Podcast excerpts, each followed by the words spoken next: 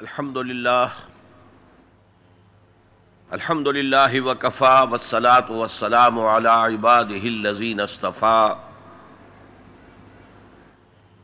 خصوصا على أفضلهم وخاتم النبيين محمد الأمين وعلى آله وصحبه أجمعين أما بعد فأعوذ بالله من الشيطان الرجيم بسم الله الرحمن الرحيم والعصر ان الانسان لفی خسر. الا الذين امنوا وعملوا الصالحات وتواصوا بالحق وتواصوا بالصبر. صدق الله العظيم. رب اشرح لي صدري ويسر لي امري واحلل عقدة من لساني يفقهوا قولي. اللهم ربنا الهمنا رشدنا واعذنا من شرور انفسنا. اللهم ارنا الحق حقا وارزقنا اتباعه وارنا الباطل باطلا وارزقنا اجتنابه. اللهم اجعلنا من عبادك الذين آمنوا وعملوا الصالحات وتواصوا بالحق وتواصوا بالصبر. آمين يا رب العالمين معزز حاضرین اور محترم خواتین، السلام علیکم ورحمۃ اللہ وبرکاتہ۔ اگرچہ گفتگو کا عنوان نجات کی راہ ہے،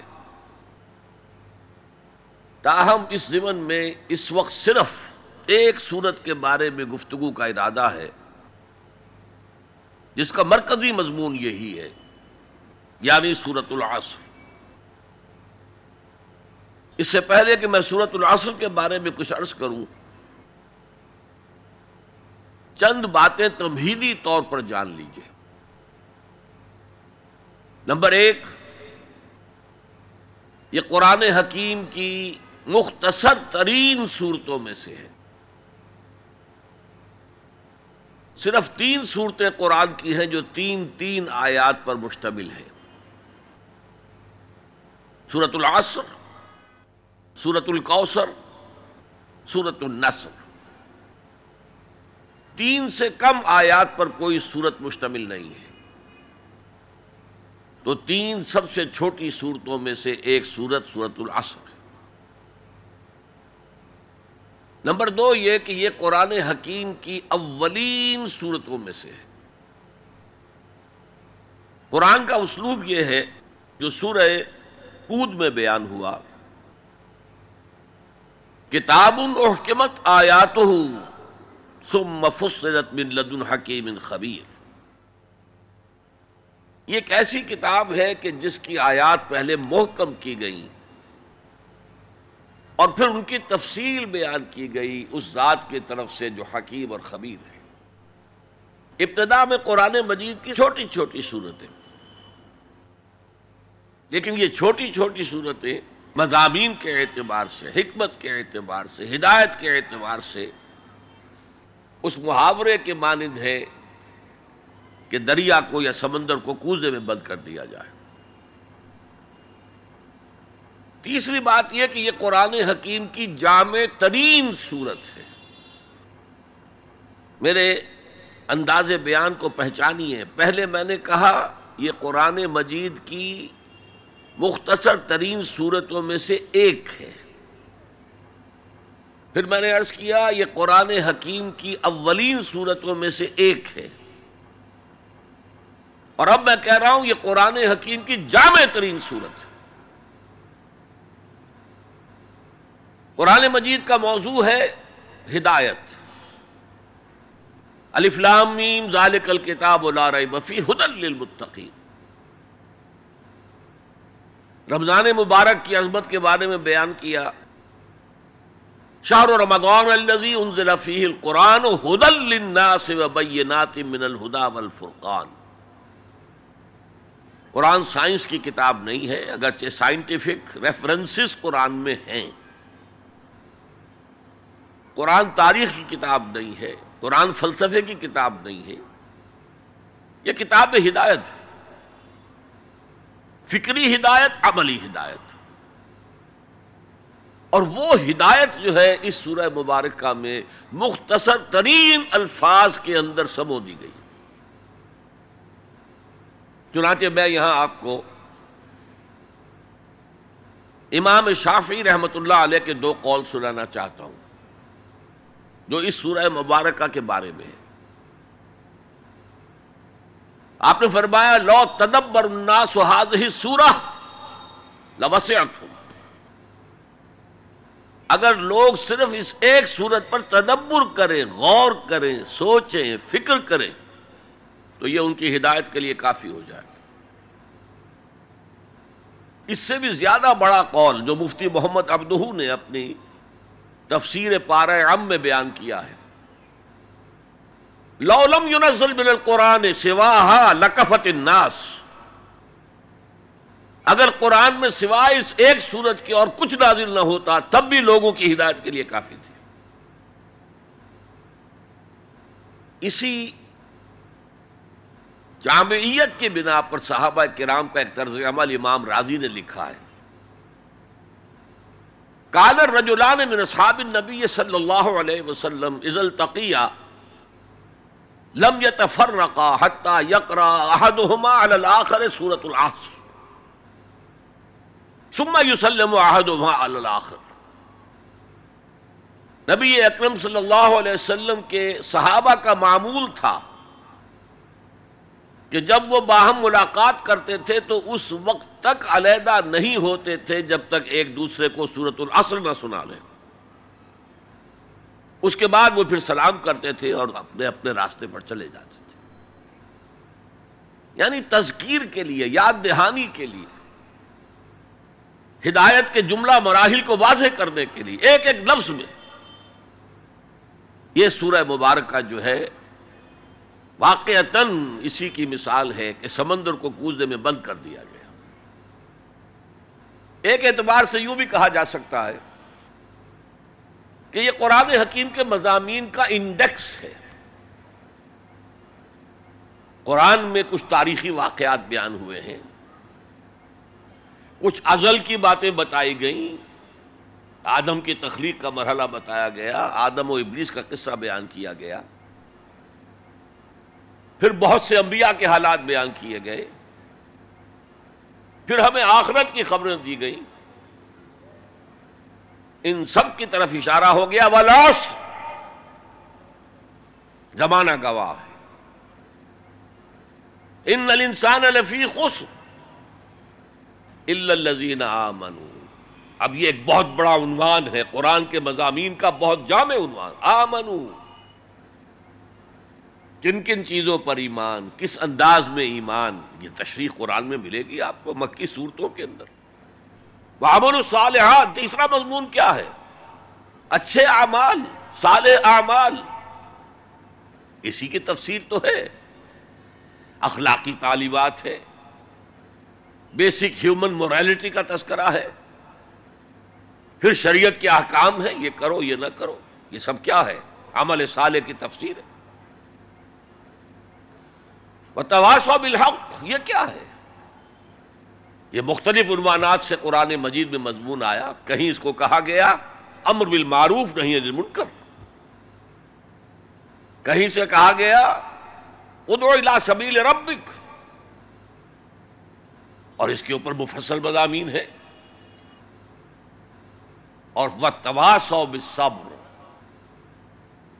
مدنی صورتوں میں جبکہ جنگیں ہو رہی تھیں، تو صبر کی جو تلقین آئی ہے، جس جس طرح سے آئی ہے وہ آپ کے علم میں تو یہی تو مضامین ہے نا قرآن کے۔ تو گویا کہ سورت العصر جو ہے مضامین قرآن کا ایک جامع انڈیکس ہے۔ چوتھی بات یہ نوٹ کر لیجیے کہ یہ کلام انتہائی موقع ہے نہایت تاکیدی ہے۔ پہلے تو اللہ قسم کھا رہا ہے۔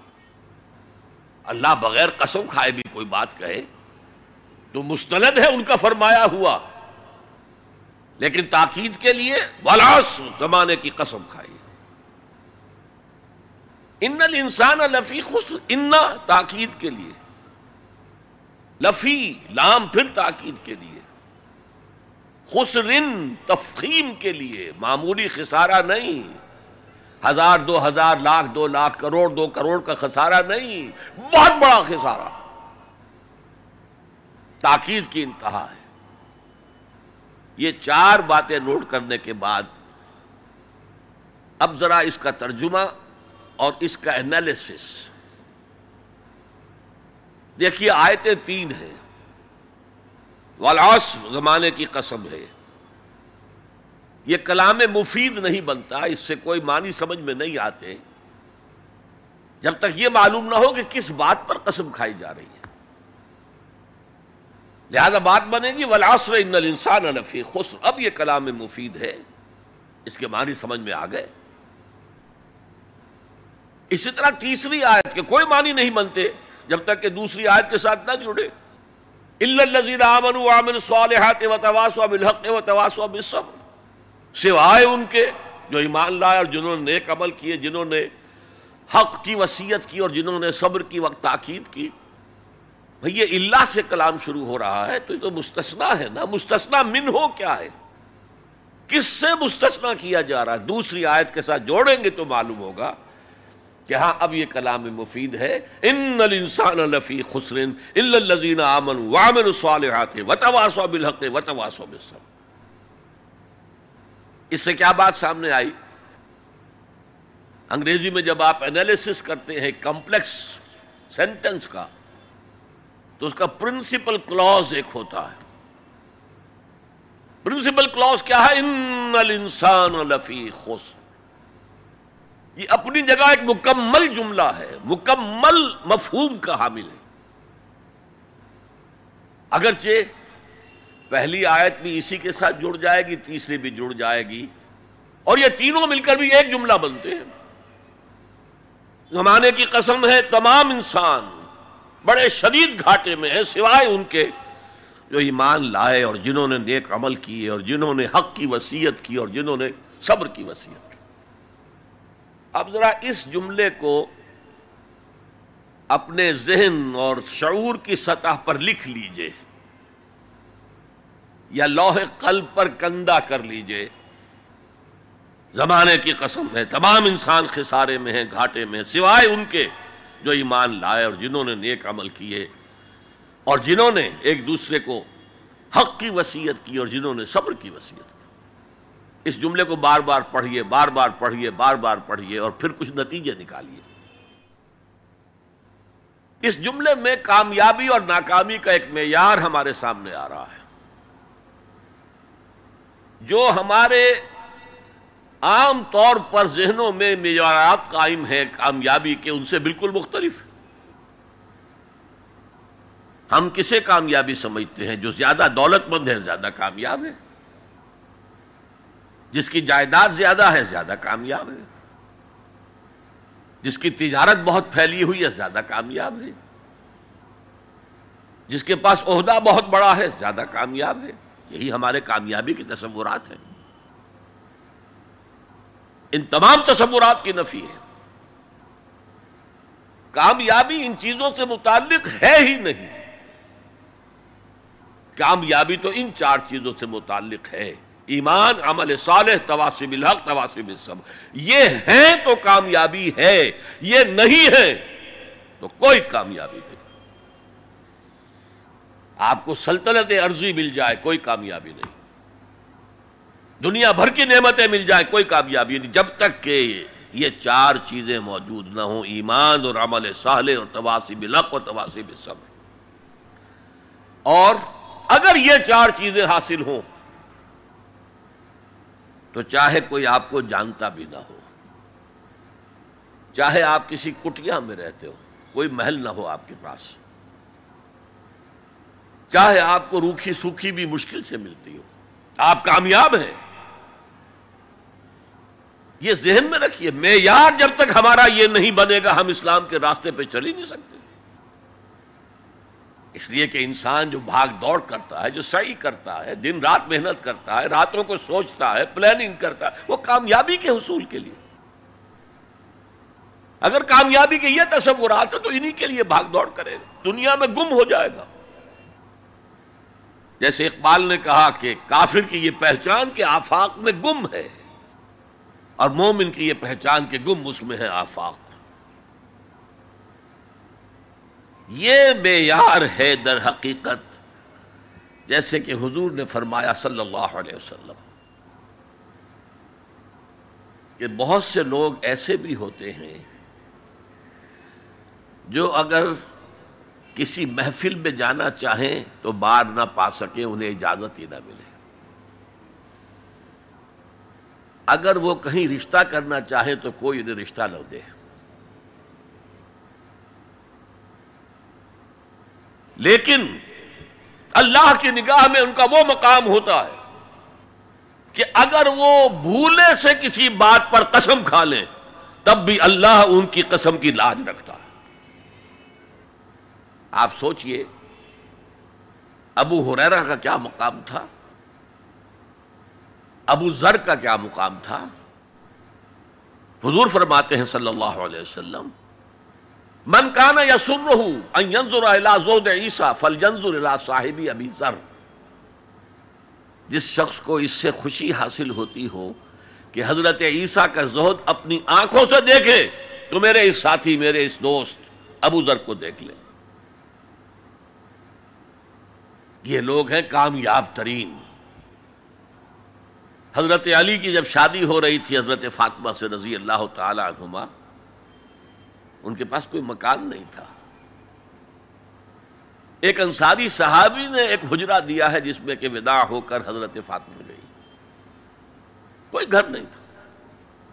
فقرائے صحابہ میں سے تھے۔ مہر دینے کے لیے کچھ نہیں تھا۔ حضور نے پوچھا، کچھ ہے علی تمہارے پاس مہر دینے کے لیے؟ عرض کیا حضور کچھ نہیں میرے پاس۔ فرمایا تمہارے پاس وہ زرا ہوتی تھی ایک۔ عرض کیا جی زرا تو ہے، لیکن ظاہر بات ہے زرا تو ہتھیار ہے، جنگ کے لیے ہے، جہاد فی سبیل اللہ کے لیے۔ آپ نے فرمایا جاؤ، اسے بیچو یا گروی رکھو، کچھ لے کر آؤ، مہر تو دینا ہے۔ کیا اس مفلسی کی وجہ سے حضرت علی ناکام انسان تھے؟ لیکن واقعہ یہ ہے کہ کامیابی کے اور ناکامی کے اس معیار پر ہمارا دل ٹھکتا نہیں۔ دل ٹھک جائے تو کیا کہنے؟ زندگی میں انقلاب آ جائے گا۔ میں جو بات کہہ رہا ہوں، دل گواہی دے گا کہ صحیح ہے۔ لیکن برا نہ مانے تو میں عرض کروں گا، قرآن مجید میں ایک آیت آئی ہے کہ اے محمد، جو کچھ آپ کہہ رہے ہیں صلی اللہ علیہ وسلم، کوئی بات لگتی تو ٹھیک ہے۔ ان نظن اللہ بما نحن بے مستحقین گمان سا تو ہوتا ہے جو آپ کہہ رہے ہیں ٹھیک ہے، میں یقین نہیں ہوتا۔ اور یقین جب تک نہیں ہوگا، وہ آپ کی زندگی پر وہ اثر انداز نہیں ہو سکتا، وہ معیار۔ کہنے کو ہم کہتے ہیں ہمارا آخرت پر ایمان ہے، اور آخرت کی زندگی ابدی زندگی ہے، اور اصل زندگی آخرت کی زندگی ہے۔ وہ ان دار الآخرت الحیوان لیکن ہماری بھاگ دوڑ۔ ہماری سی و جوہد کہاں سے کہاں ہم جاتے ہیں اچھے کیریئرز کی تلاش میں؟ ایک ملک کے اندر بھی ادھر جاؤ ادھر جاؤ، ادھر جا کر کوئی تلاش کرو، ملک سے باہر بھی، عرب ممالک میں جاؤ، یو اے ای میں جاؤ، امریکہ میں جاؤ، اور کتنی خبریں آتی ہیں، کتنے لوگ مرتے ہیں ان لیگل امیگریشن کی وجہ سے۔ پورے پورے جہاز ڈوب جاتے ہیں۔ ان لیگل امیگریشن کس چیز کی تلاش میں؟ کیا اللہ یہاں رازق نہیں ہے رزق نہیں دے سکتا؟ لیکن یہ کامیابی کی زندگی جس میں چمک ہو، دمک ہو۔ جو اقبال کہتے ہیں کہ خرد کو خیرہ کرتی ہے، عقل کو خیرہ کرتی ہے، چمک تہذیب حاضر کی۔ یہ سنائی مگر جھوٹے نگوں کی ریزہ کاری ہے، یہ جھوٹے رزگوں کی ریزہ کاری ہے، کوئی اس کی حقیقت ہی نہیں۔ تو پہلی بات، زمانے کی قسم ہے۔ تمام انسان خسارے میں ہے یقیناً ہے یقیناً ہے سوائے ان کے جو چار شرطیں پوری کریں۔ الزین آمن عامل الصالحات و تواسو بالحق و تواسو بالصبر۔ اب دوسری بات نوٹ کیجیے۔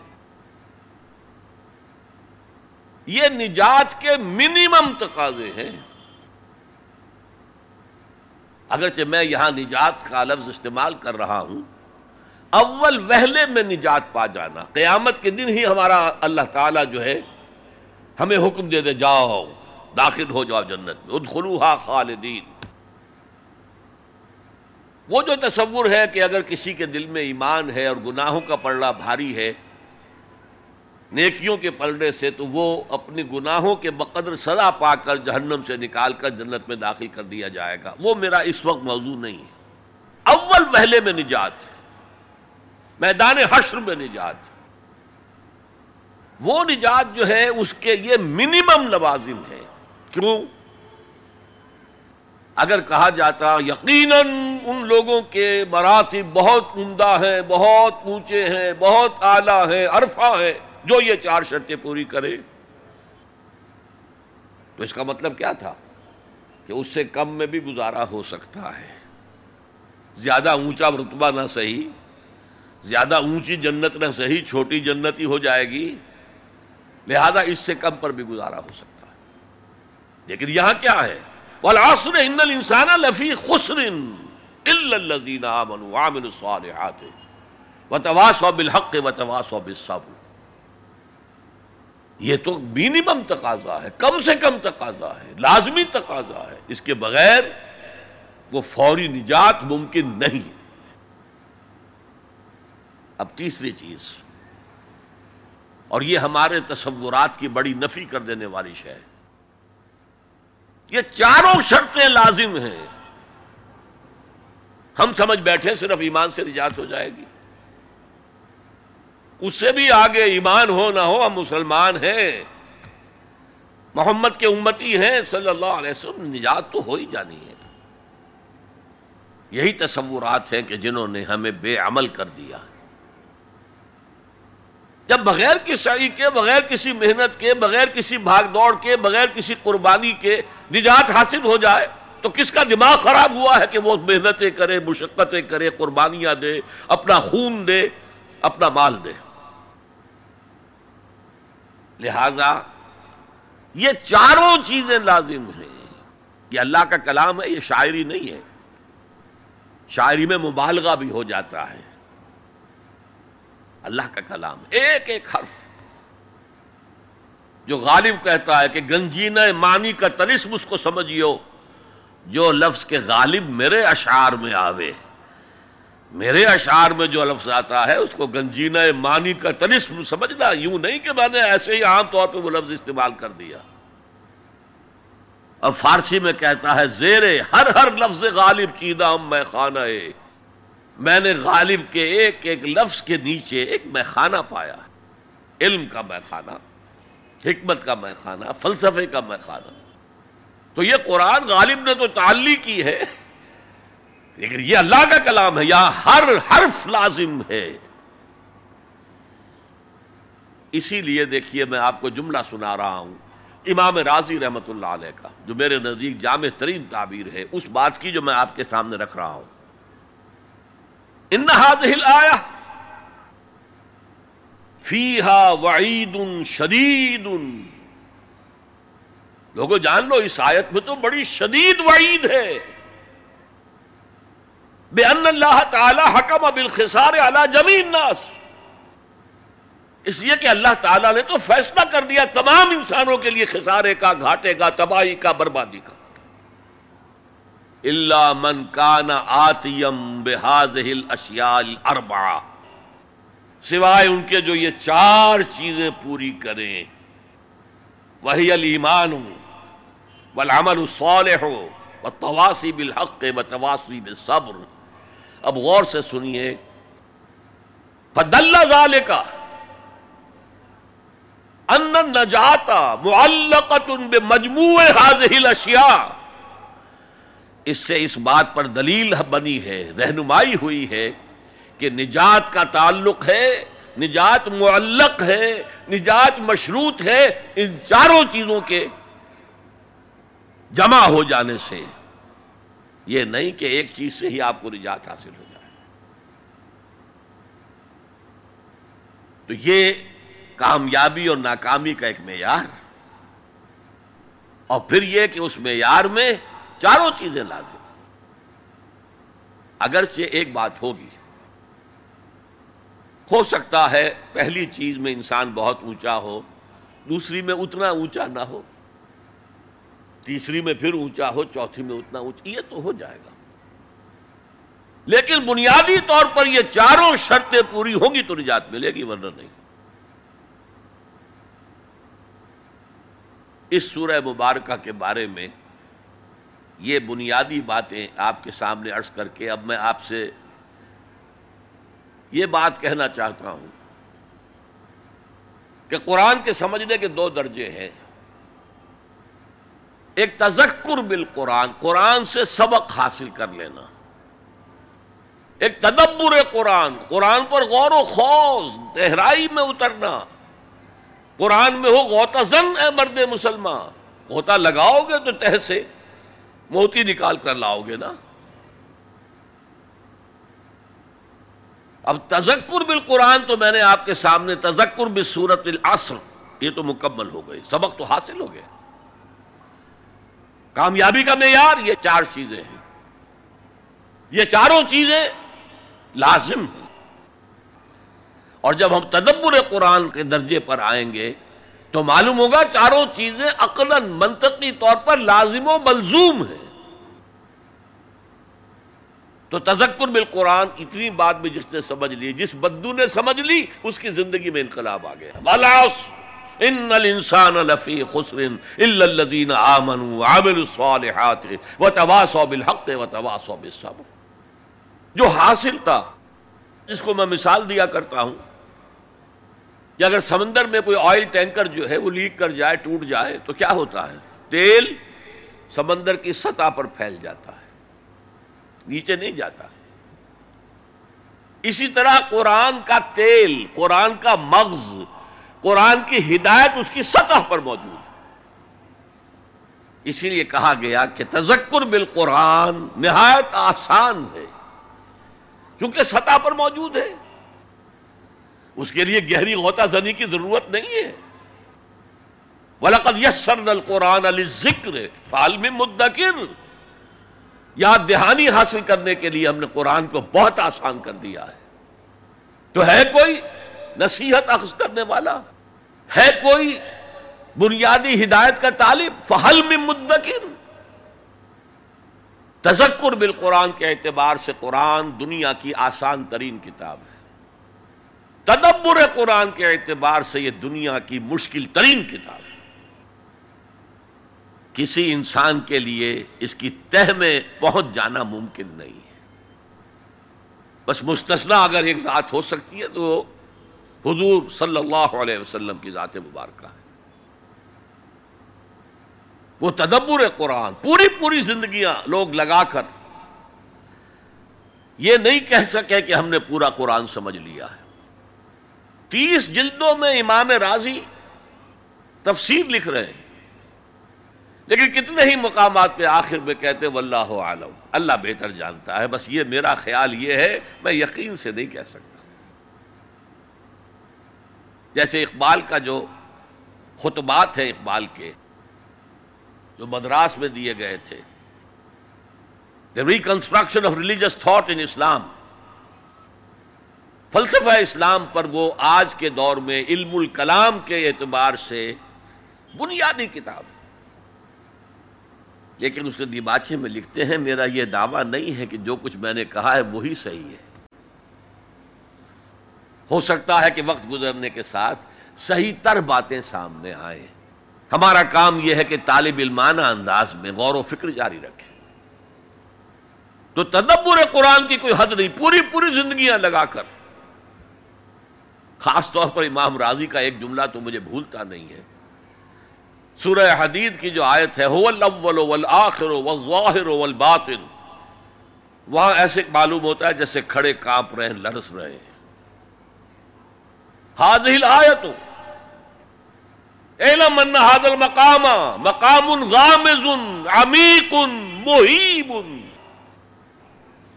جان لو کہ یہ مقام بہت گہرا ہے، بڑا پر ہیبت ہے اور بہت غامز ہے۔ اس کے مضامین آسانی سے سمجھنے والے نہیں ہیں۔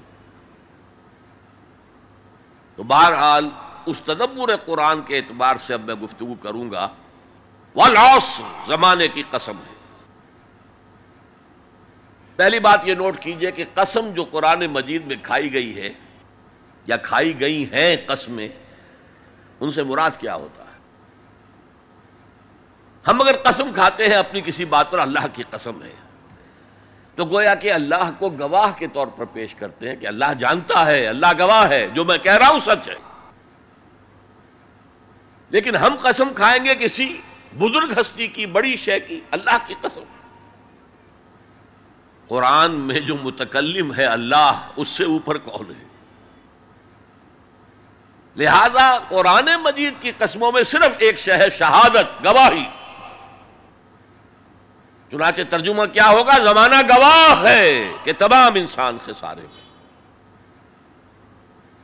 نمبر دو، نوٹ کیجیے، عصر کے معنی کیا؟ زمانہ۔ صرف زمانہ نہیں، وہ زمانہ جو تیزی سے گزر رہا ہے۔ یہ دو الفاظ استعمال ہوتے ہیں۔ ویسے تو عربی میں وقت کا لفظ بھی ہے، لیکن قرآن میں وہ لفظ آیا نہیں۔ دو لفظ ہیں عصر اور دہر۔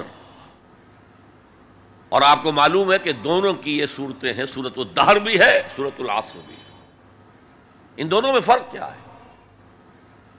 فلسفے میں کہتے ہیں ایک سیریل ٹائم ہے، وہ وقت جو گزر رہا ہے، جس میں ماضی ہے، حال ہے، مستقبل ہے، یہ سیریل ٹائم۔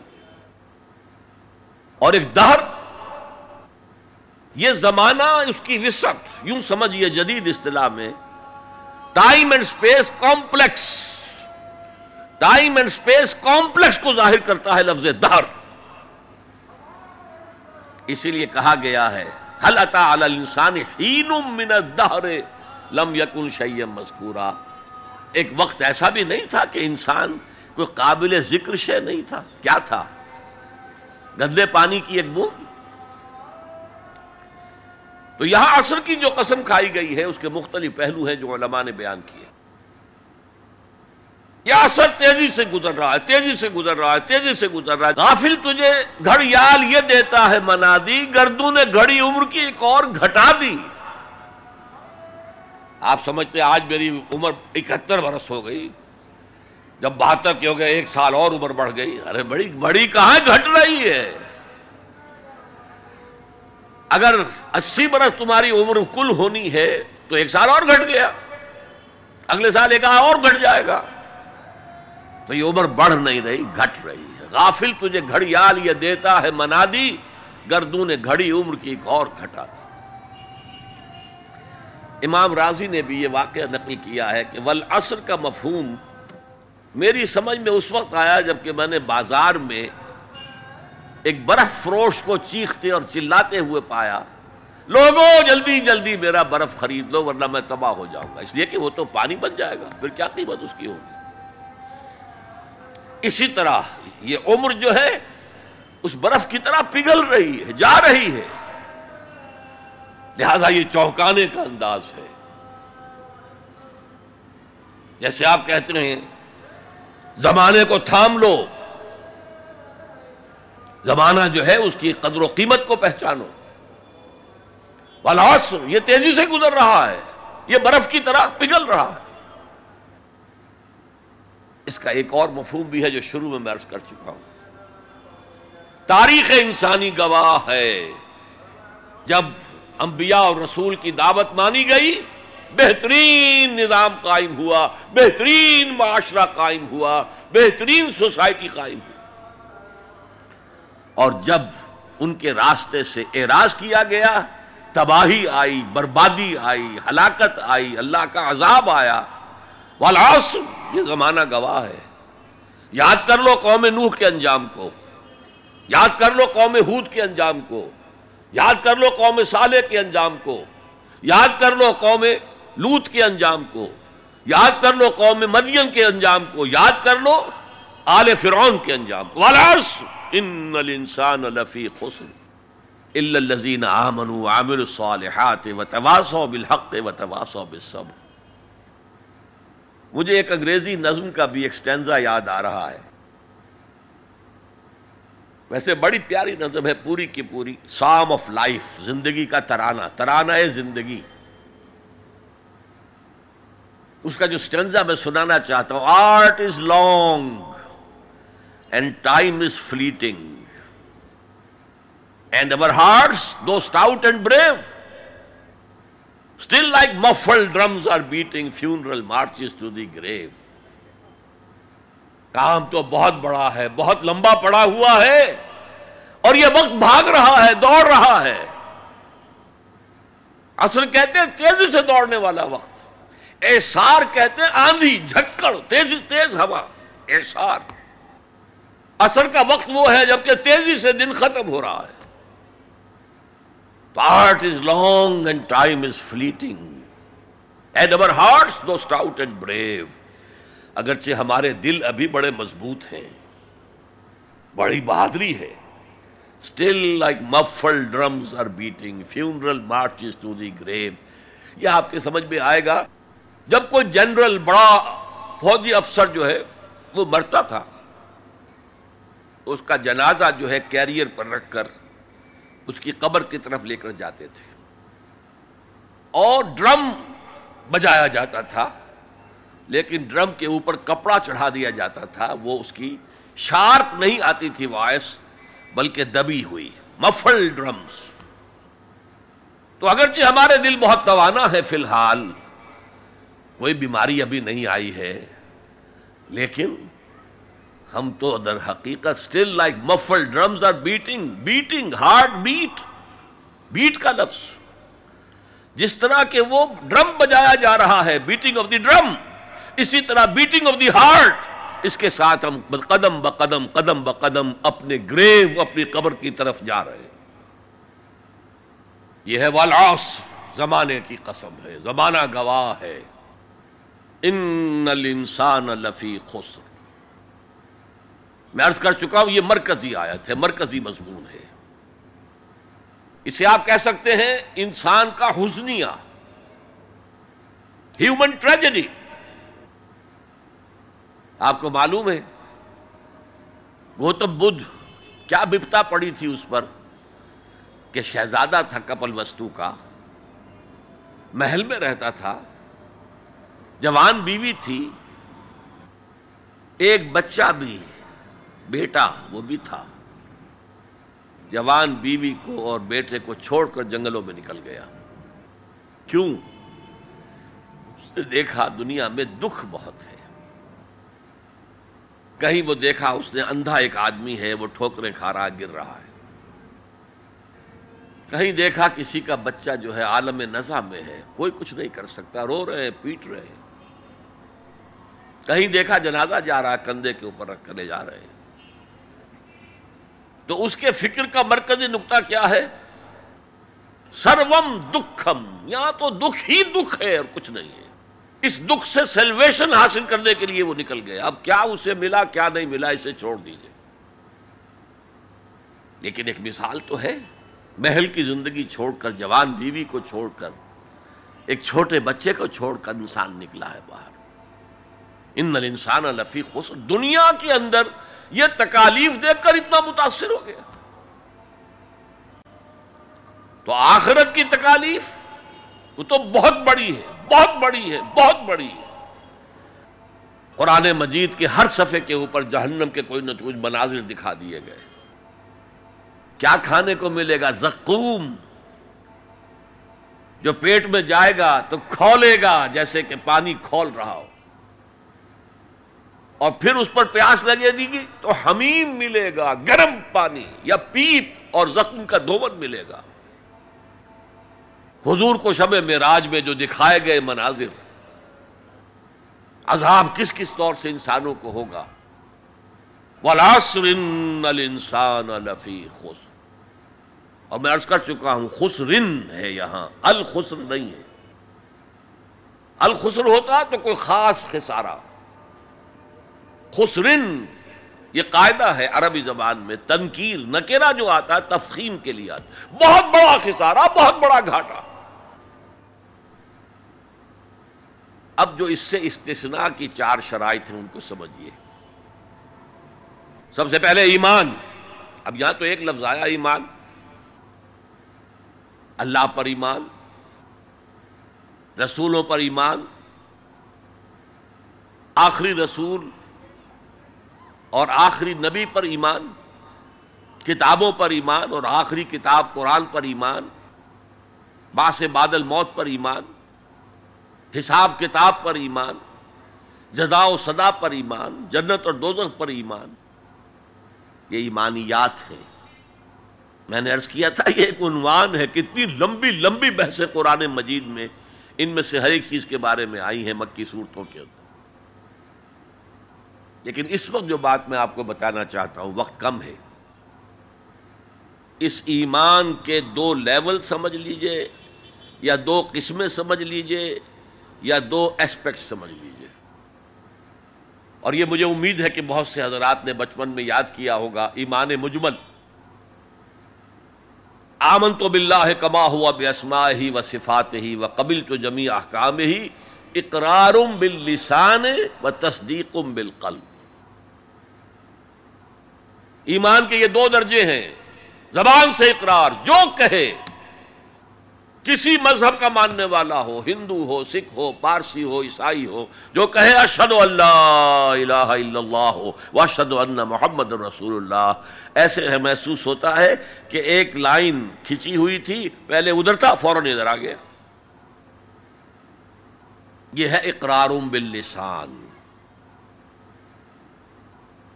لیکن اس ایمان کا فائدہ صرف اس دنیا میں ہے۔ یعنی ہم ایک دوسرے کو مسلمان سمجھیں۔ اس کی حیثیت قانونی ایمان کی ہے۔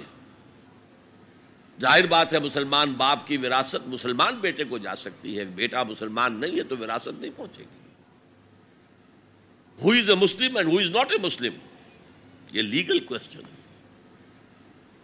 مسلمان ریاستوں کے اندر دستور میں ہوگا کہ یہاں ہیڈ آف دی اسٹیٹ مسلمان ہوگا۔ تو کتنا بڑا لیگل کوشچن ہے کہ کون ہے واقعی مسلمان، کون نہیں ہے۔ تو بہت اہم ہے۔ لیکن اس کا سارا معاملہ اس دنیا تک ہے کہ ہم ایک دوسرے کو مسلمان سمجھیں۔ میں اپنی بیٹی نکاح میں دے سکتا ہوں کسی مسلمان کو۔ اصل ایمان کیا ہے؟ تصدیقم بالقلب۔ جب دل میں اتر جائے، دل میں کھب جائے، وہ ہے اصل ایمان۔ ہم دنیا میں اس کو زیر بحث لا نہیں سکتے۔ ہمارے پاس کوئی آلہ نہیں ہے دل میں اتار کر دیکھ لیں ایمان ہے کہ نہیں ہے، کوئی نہیں۔ الیکٹرو کارڈیوگرام کر لیجیے، یہ تو پتہ چل جائے گا کہ اس میٹنگ کے اندر کچھ جو ہے ریگولیرٹی ہے۔ اینجیو پلاسٹک کر لیجیے، معلوم ہو جائے گا کہ اتنی وینز بلاکس ہیں، بس۔ دل میں ایمان ہے یا نہیں؟ اس کا کوئی ذریعہ ہمارے پاس نہیں۔ لہذا دنیا میں ہم ایمان پر بحث ہی نہیں کر سکتے۔ ہم کسی کے بارے میں یہ نہیں کہہ سکتے یہ صاحب ایمان ہے اور یہ نہیں ہے۔ ہاں مسلمان ہے۔ تو مسلمان کے جو حقوق ہیں اسے ملیں گے۔ وہ فاسق بھی ہو تو مسلمان ہے، فاجر بھی ہو تو مسلمان ہے۔ متقی ہو تب بھی مسلمان ہے، نیک ہو، عبادت گزار ہو تب بھی مسلمان ہے۔ اور لیگلی اور کانسٹیٹیوشنلی ان میں کوئی فرق نہیں ہے۔ المسلم و کفن لکل مسلم۔ امام ابو حنیفہ رحمۃ اللہ علیہ کا قول بہت اہم ہے۔ اتنی اہمیت تو اس کی ہے کہ ذرا سی ایک خطا ہو گئی تھی حضرت اسامہ ابن زید سے۔ حضور کو بہت محبت تھی، اسامہ سے اپنے پوتے کی طرح سمجھتے تھے۔ اس لیے کہ زید کو تو اپنا بیٹا بنایا ہوا تھا، زید ابن ہارسا کو۔ وہ تو بعد میں جب آیت اتری کہ یہ کوئی منہ بولا بیٹا، اسلام میں کوئی شے نہیں ہے۔ ورنہ پہلے انہیں کہتے تھے زید ابن محمد، اس کے بعد دوبارہ وہ زید ابن ہارسا رہ گئے۔ لیکن محبت کتنی تھی زید سے۔ اور اس اعتبار سے گویا کہ حضرت اسامہ ابن زید، وہ تو حضور کے پوتوں کے مانند تھے۔ ان سے غلطی ہو گئی۔ ایک جنگ میں ایک کافر کے ساتھ مقابلہ ہوا، دو بدو۔ اس کافر نے جب سمجھا کہ میری تو بس ہو گئی، اب اب میں مزید مقابلہ نہیں کر سکتا، اب میری جان اس کے ہاتھ میں ہے، اسامہ کے ہاتھ میں ہے۔ انہوں نے پڑھ دیا کلمہ اشہد اللہ الہ الا اللہ اشہد اللہ محمد رسول اللہ۔ انہوں نے یہی سمجھا، جو ہم ہوتے تو سمجھتے کہ جان بچانے کا ہیلا کر رہا ہے لہذا گردن اڑا دی۔ کچھ دل میں اپنے خدشہ سا رہا، یہ صحیح کام کیا میں نے یا نہیں؟ یا ہو سکتا ہے حضور کو کسی اور ذریعے سے اطلاع پہنچی ہو۔ طلب فرمایا، اسامہ، یہ تم نے کیا کیا؟ حضور، اس نے جان بچانے کے لیے کلمہ پڑھا تھا۔ آپ نے نہیں کہا کہ تم غلط کہہ رہے ہلا شکت نہ کلبہ تم نے اس کا دل چیر کے کیوں نہیں دیکھ لیا؟ یعنی نہ تم دل چیر کے دیکھ سکتے ہو۔ کیا تمہیں معلوم ہے؟ کیسے کہہ سکتے ہو یقین سے کہ اس نے جان بچانے کو کلمہ پڑھا اور اے اسامہ، کیا کرو گے قیامت کے دن؟ جبکہ یہ کلمہ تمہارے خلاف استغاثہ لے کر آئے گا۔ تو اس کی بھی بہت بڑی اہمیت ہے۔ دنیا میں پورا لیگل اینڈ کانسٹیٹیوشنل نظام اسلام پر قائم ہے۔ اقرار باللسان پر قائم ہے۔ لیکن اصل ایمان دل میں یہ سورہ حجرات میں فرمایا گیا جو اس موضوع پر قرآن حکیم کی اہم ترین آیات ہے آیت نمبر چودہ ہے یہ۔ قالت العراب آمنا قلم تؤمنوا ولكن قولوا اسلمنا۔ اے نبی، یہ بدو جو ہیں، یہ کہہ رہے ہیں، ہم ایمان لے آئے، دعویٰ کر رہے ہیں ایمان کا۔ آپ ان سے کہہ دیجیے، تم ایمان ہرگز نہیں لائے ہو۔ یوں کہو کہ ہم مسلمان ہو گئے ہیں، ہم نے اطاعت قبول کر لی۔ ولما يدخل الايمان في قلوبكم، ابھی تک ایمان تمہارے دلوں میں داخل نہیں ہوا۔ اللہ تو کہہ سکتا ہے نا۔ یہ کون سے بدو تھے؟ اصل میں جان لیجیے۔ اذا جاء نصر اللہ والفتح ورائت الناس يدخلون في دین اللہ افواجا۔ جب حضور کو آخری فتح حاصل ہو گئی، تو اب تمام قبیلوں نے باہم مشورہ کیا اپنی اپنی جگہ پر۔ It's no use resisting now اب ہم مزید جو ہے محمد کا راستہ روک نہیں سکتے، صلی اللہ علیہ وسلم۔ چلو چلے اور چل کر اسلام لے آئے۔ اب اس وقت جو اسلام لائے لوگ، ان کی تین حالتیں ہو سکتی تھی۔ ایک تو یہ کہ واقعی ایمان دیانت کے ساتھ، شعور کے ساتھ، خلوص کے ساتھ ایمان لائے ہو، تو وہ مومن ہو گئے۔ اور ایسا بھی ہو سکتا ہے کچھ لوگوں نے سوچا کہ اب تو ہمارا بس جو ہے نہیں چل رہا ہے، ابھی تو دبک جاؤ ذرا۔ پھر موقع کا انتظار کر کے کھڑے ہوں گے دوبارہ اور پھر ہم ان کو ختم کر دیں گے۔ جیسے کہ ہوا۔ حضور کے انتقال کے بعد کتنے بڑے بڑے فتنے اٹھے۔ جھوٹے نبی کھڑے ہو گئے، مانعین زکات کھڑے ہو گئے۔ تیسرا کہ نہ تو مثبت طور پر ان کے دلوں میں ایمان تھا، نہ منفی طور پر دھوکہ دینا مقصود تھا۔ بس ٹھیک ہے، سب جا رہے ہیں، ہم بھی ایمان لے آتے ہیں۔ نہ ایمان، نہ نفاق۔ وہ پہلے جنہوں نے دھوکہ دینے کے لیے اور ٹائم گین کرنے کے لیے، اور اس لیے کہ اب ہمارا بس نہیں چل رہا ہے، پھر دیکھیں گے، پھر کھڑے ہوں گے۔ جو انہوں نے یہ کیا، وہ منافق۔ جو صدق کے دل سے ایمان لائے، وہ مومن درمیان میں وہ جو رہ گئے، وہ مسلم تو ہے منافق بھی نہیں ہے، مومن بھی نہیں اس بحث پر ایک عنوان قائم کیا ہے امام ابن تیمیہ نے۔ اس بات الاسلام بغیر الایمان، بغیر ایمان کے اسلام کا اس بات۔ اس لیے کہ جب قرآن یہ کہہ رہا ہے قالت العراب آمنا قل لم تؤمنوا ولكن قولوا اسلمنا ولما يدخل الايمان في قلوبكم. لیکن اگر تم اللہ اور اس کے رسول کی اطاعت کرتے رہے تو ہم تمہارے اعمال میں سے کچھ کمی نہیں کریں گے۔ اس کا مطلب کیا ہوا؟ منافق تو نہ ہوئے، اگر منافق ہوتے تو منافق کا تو کوئی عمل قبول نہیں۔ لہذا نہ مومن، نہ منافق، بلکہ مسلم، صرف مسلم صرف مسلم۔ آج کے مسلمانوں کا آپ اگر جائزہ لیں، تجزیہ کریں، عظیم اکثریت، ایک لاکھ میں سے ننانوے ہزار نو سو ننانوے اس کیٹیگری میں فال کریں گے۔ ایمان کہاں ہے؟ یقین کہاں ہے؟ ہر شخص اپنے غریبان میں جہاں کے مرنے کے بعد جی اٹھنے کا یقین ہے؟ کیا یقین ہے کہ اصل زندگی آخرت کی زندگی ہے؟ وہ ان دار الآخرت الحیوان۔ یقین ہے؟ یقین ہے کہ یہ قرآن اللہ کا کلام ہے۔ سورہ واقعہ کی آیات۔ افب حادل حدیث انتم مدہنون وتجعلون رزقکم انکم تکذبون۔ تم اپنے عمل سے قرآن کی تکذیب کر رہے ہو۔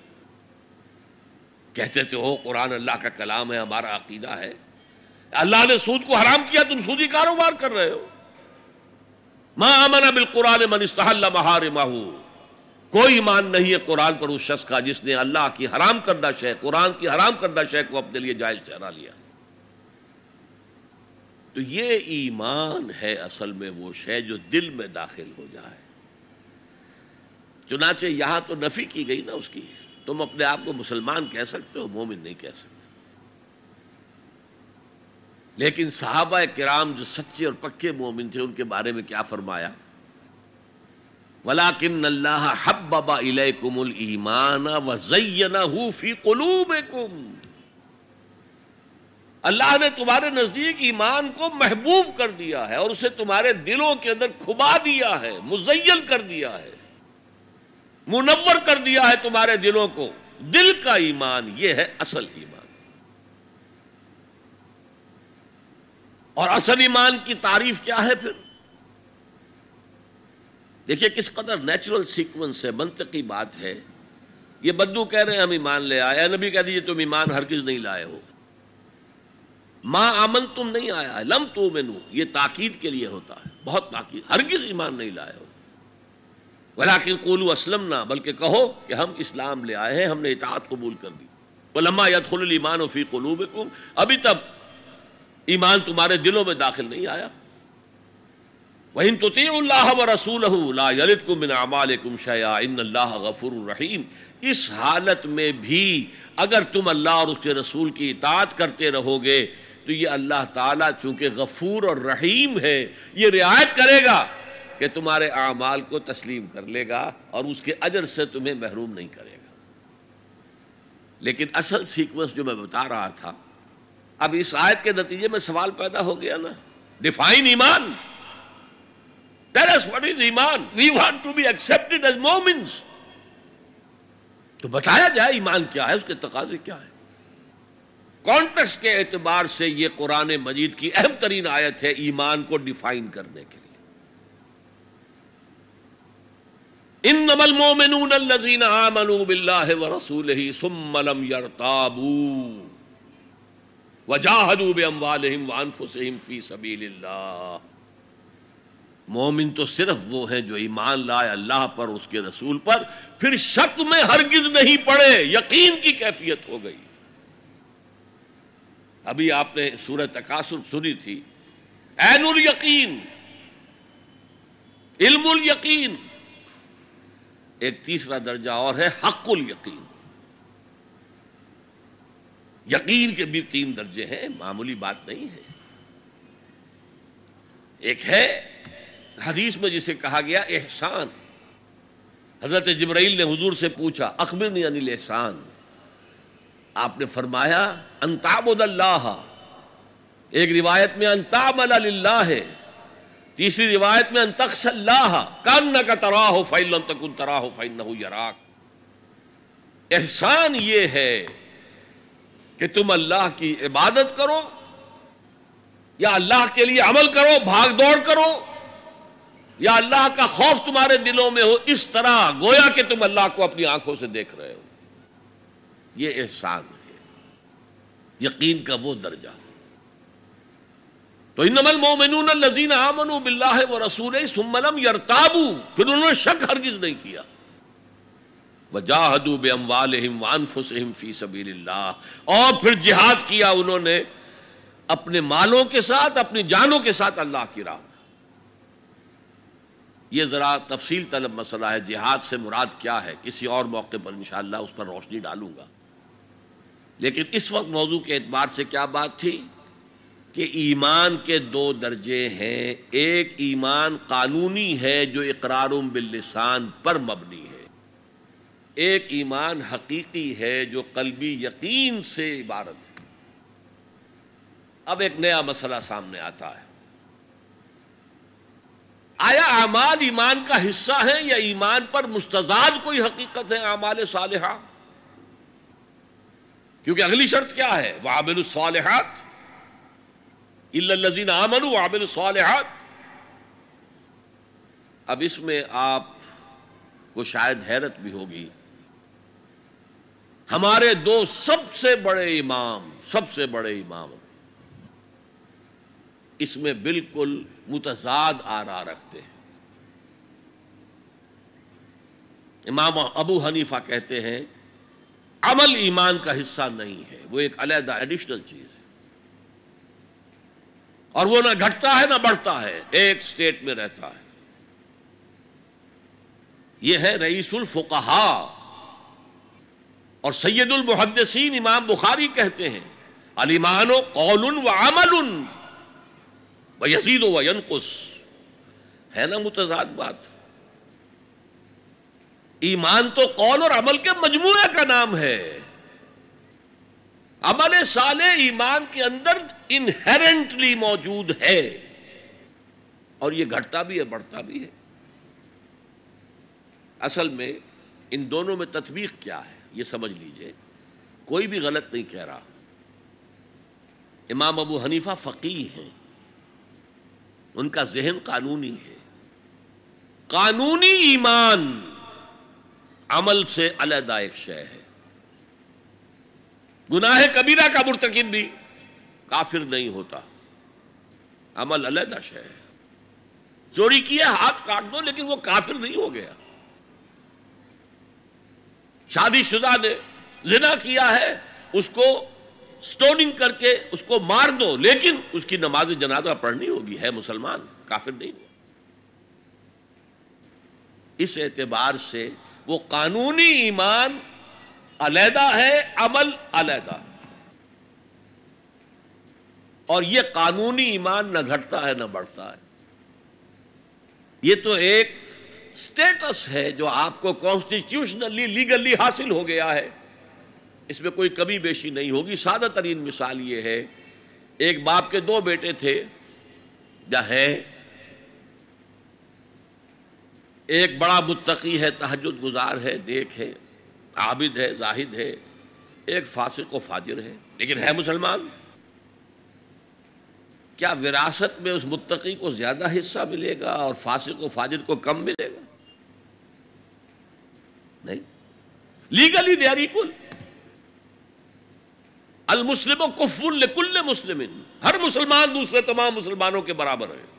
لیگل سٹیٹس یہ برابر ہے. جامد ہے یہ. نہ گھٹتا ہے نہ بڑھتا ہے. حالانکہ ایمان کا گھٹنا بڑھنا وہ حقیقی ایمان کی بات کر رہے ہیں. امام ابو حنیفہ قانونی ایمان کی بات کر رہے ہیں۔ امام بخاری حقیقی ایمان کی بات کر رہے ہیں۔ یہ تو ہر ایک کا تجربہ ہے۔ یہ ایمان جو ہے، گھٹتا بھی ہے، بڑھتا بھی ہے۔ قرآن پڑھیے، ایمان آپ کو خود محسوس ہوگا کہ اس کی حرارت بڑھی ہے اچھی صحبت میں بیٹھیے، ایمان بڑھے گا۔ آوارہ قسم کے لوگوں میں بیٹھ کر گپے لڑائیے، ایمان گھٹے گا۔ خود محسوس ہو جائے گا کہ کوئی برف کی طرح کچھ ہے، اندر پگھل رہی ہے۔ قرآن میں آتا زیادت ہم ایمانا، ان کے ایمان کے اندر اضافہ ہو گیا۔ تو کیسے کہا جا سکتا ہے ایمان گھٹتا بڑھتا نہیں ہے؟ ایمان حقیقی گھٹتا بھی ہے، بڑھتا بھی ہے۔ لیکن قانونی ایمان، یہ ایک جامد سٹیٹس ہے، ایک لیگل کانسٹیٹیوشنل سٹیٹس ہے، یہ نہ گھٹتا ہے، نہ بڑھتا۔ ہے اور عمل اس کے اندر داخل نہیں ہے، عمل اس پر مستضاد ہے علیحدہ ہے تو پہلی شرط کے بارے میں اس قدر باتیں میں نے بتائیں، زیادہ تفصیل میں جانے کا موقع دے اب دوسری شرط کیا ہے؟ وہ عامر صالحات دیکھیے، عربی زبان میں عمل اور فعل، یہ دونوں الفاظ مترادف ہیں۔ تفعلون، یفعلون، تعملون یاملون لیکن ان دونوں میں فرق ہے۔ فعل کوئی بھی فعل ہے جو آپ سے سرزد ہو گیا، چاہے ارادی طور پر، چاہے غیر ارادی طور پر۔ عمل وہ ہے جو ارادے کے تحت کیا جائے، جس میں جد و جہد ہو، جس میں محنت ہو، جس میں مشقت پڑتی تو فعل اور عمل کے درمیان زمین و آسمان کا فرق ہے۔ عمل محنت چاہتا ہے، جد و جہد چاہتا ہے صحیح چاہتا ہے۔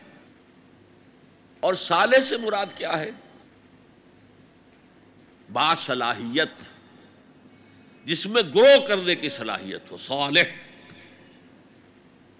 اس عمل صالح جس سے کہ انسانی شخصیت نشو و نما پائے، اس کی انٹرنل پرسنالٹی اقبال کے اصطلاح میں اس کی خودی، اس کی انا، اس کی ایگو اس کی روحانی شخصیت ترقی پائے، نشو و نما پائے، بلندی پر جائے۔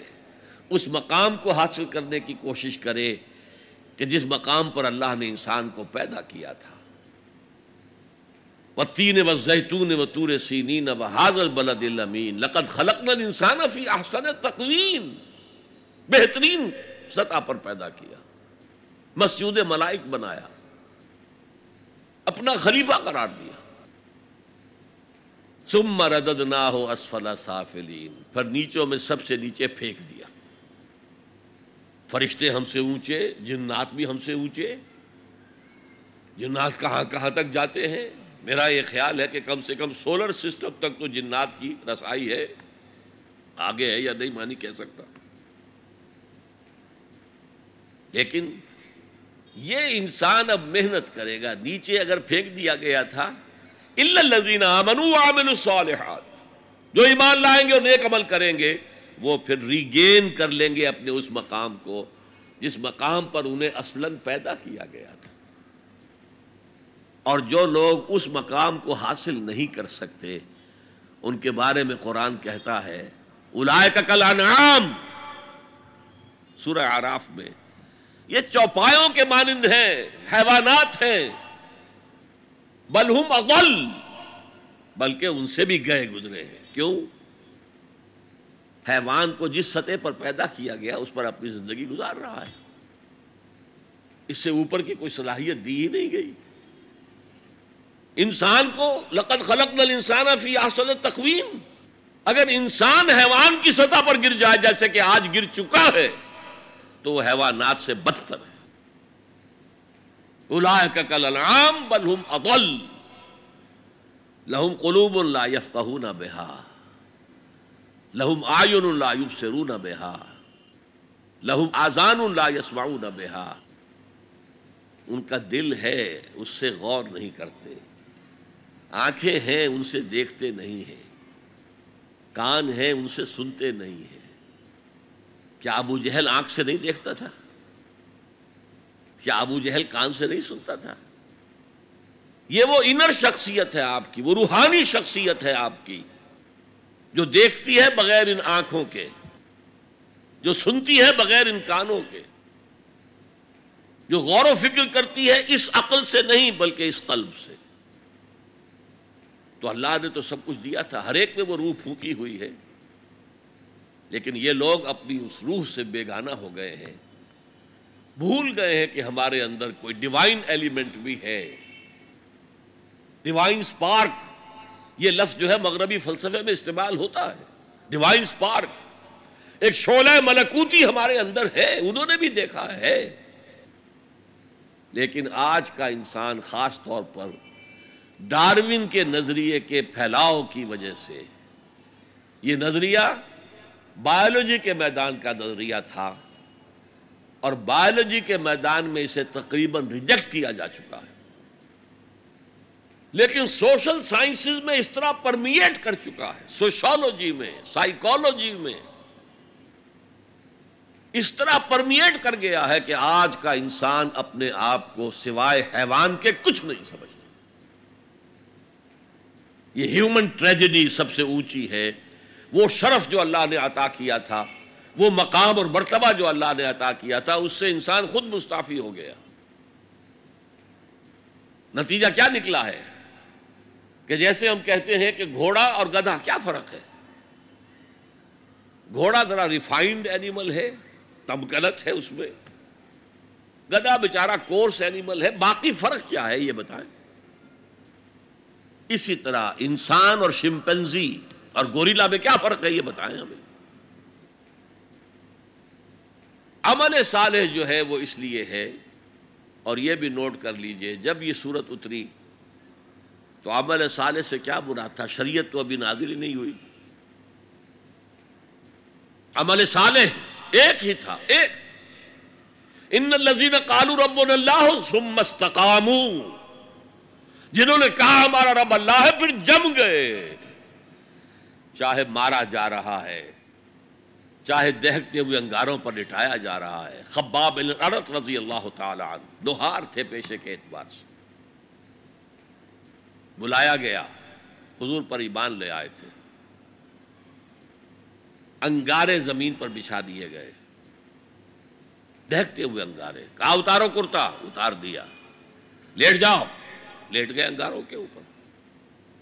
اس لیے کہ حضور کا حکم یہ تھا، چاہے تمہارے ٹکڑے کر دیں، چاہے تمہیں بھون دیں، تم نے کوئی جوابی کارروائی نہیں کرنی۔ کفو ایدیکم، اپنے ہاتھ بندے رکھو۔ قرآن میں تو یہ کہیں جا کر سورہ نساء میں حکم آیا ہے۔ میں حکم تھا کہ اپنے ہاتھ روکے رکھو۔ مکے میں یہ حکم حضور نے لہذا لیٹ گئے۔ پیٹھ کی کھال جلی، چربی پگلی اس سے وہ انگارے ٹھنڈے ہوئے۔ ان لذین کالو رب اللہ سمستقامو پھر جم گئے۔ یا صرف ایک عبادت دی گئی تھی، راتوں کو کھڑے رہا کرو۔ یا ایوہ المزمل قم اللیل الا قلیلا نصفہو اب انقس منہ قلیلا او زد علیہ ورتل القرآن ترتیلا اے کبل میں لپٹ کر لیٹنے والے صلی اللہ علیہ وسلم، کھڑے رہا کرو رات کو سوائے تھوڑے سے حصے کے۔ نصفہو آدھی رات۔ اب ان کس من ہو کلیلا یا اس میں سے کچھ کم کر لو تو ایک تہائی رات۔ اور سدالے ہے یا آدھی رات پر اور اضافہ کرو تو دو تہائی رات۔ اور قرآن پڑھتے رہو پڑھتے رہو پڑھتے رہو پڑھتے رہو۔ حالانکہ قرآن کتنا نازل ہوا تھا ابھی۔ کیا یہ تیس پارے موجود تھے؟ جو چند آیتیں اتنی ہیں repeat and repeat and repeat and repeat hammer them down یہ عبادت تھی۔ باقی نہ ابھی پنج وقتہ نماز ہے، نہ روزہ ہے، کوئی شے نہیں، نہ سود حرام ہے، نہ شراب حرام ہے۔ تو عامل الصالحات اب ہمارے سامنے جب آئیں گے تو اس کے دو حصے ہیں۔ ایک بیسک ہیومن مورالٹی وہ چیزیں جو تمام ادیان، تمام مذاہب، تمام فلسفوں کے اندر مشترک ہیں۔ جھوٹ بولنا برا ہے، سچ بولنا اچھا ہے۔ وعدہ پورا کرنا اچھا ہے، وعدہ خلافی کرنا برا ہے۔ کسی کی ضرورت پوری کر دینا اچھا ہے اور کسی کو جھڑک دینا برا ہے۔ والدین کی خدمت کرنا اچھا ہے اور اس سے اعراض کرنا برا ہے۔ کون نہیں جانتا؟ یہ تو ہے بیسک موریلٹی جو مکی صورتوں میں شروع میں آئی ہے بہت بہت تکرار کے ساتھ۔ ارایت الذی یکذب بالدین فذلک الذی يدعو الیتیم ولا يحض على طعام المسکین۔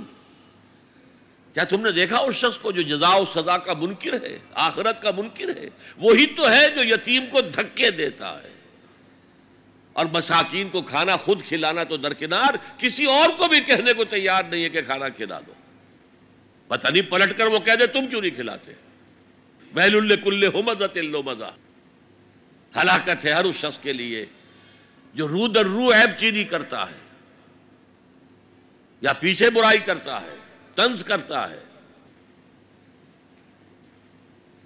ویل الکل مزہ اللہ جمع معلوم وعددہ۔ مال جمع کرتا ہے، گنتا رہتا ہے۔ اب میرا بیلنس شیٹ یہاں آ گیا ہے، اب بیلنس شیٹ یہاں آ گیا ہے۔ پہلے اتنے کروڑ کے ایسٹس تھے، آج اتنے کروڑ کے اسی حساب کتاب میں۔ بیسک ہیومن موریلٹی اور شریعت آئیں گے۔ اب وہ شریعت پوری ہو چکی محمد الرسول اللہ صلی اللہ علیہ وسلم پر۔ اب ہمیں اس پر عمل کرنا ہے۔ اور یہ کوئی بوجھ نہیں ہے۔ یہ ہماری شخصیت کی نشو و نما کے لیے ہے۔ میں ایک مثال دیا کرتا ہوں، آپ کسی پہاڑی اسٹیشن کی طرف جا رہے ہوں۔ گرما کا صدر مقام کوئی ہوتے ہیں، پہاڑی شملہ ہوتا تھا کبھی۔ تو آپ دیکھیں گے سڑک پر۔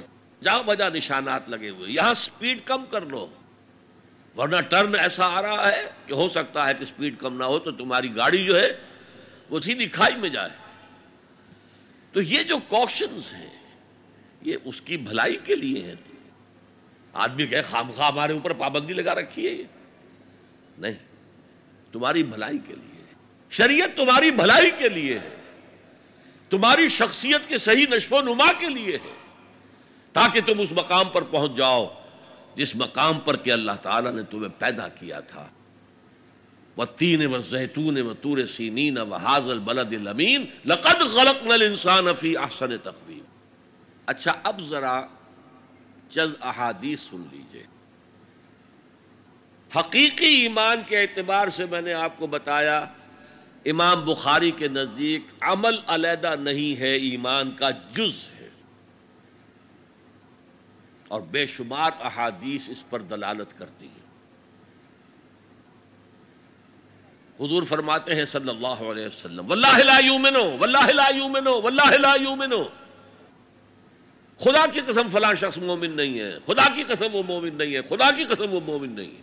صحابہ لرز گئے، کانپ گئے، کون ہے بدبخت اور شقی؟ جس کے بارے میں اللہ کے رسول تین مرتبہ اللہ کی قسم کھا کر کہہ رہے کہ وہ مومن نہیں پوچھا گیا، من یا رسول اللہ؟ اللہ کے رسول کون؟ فرمایا اللہ لا یا منو جا وہ شخص جس کی ایزا رسانی سے اس کا پڑوسی امن میں نہیں ہے، چین میں نہیں ہے۔ کیسے سیپریٹ کریں گے ایمان کو عمل سے؟ ہے کوئی آری جو کاٹ دے، ان کو علیحدہ علیحدہ کر دے۔ لیکن یہ حقیقی ایمان کی بات ہے، قانونی ایمان کی بات نہیں ہے۔ ویسے یہ تو کوئی گناہ کبیرہ بھی نہیں۔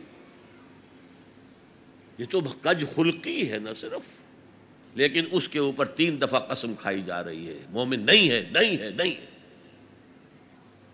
فرمایا، لا یزنی زانی ہی نہ یزنی وہ مومن کوئی زانی حالت ایمان میں زنا نہیں کرتا۔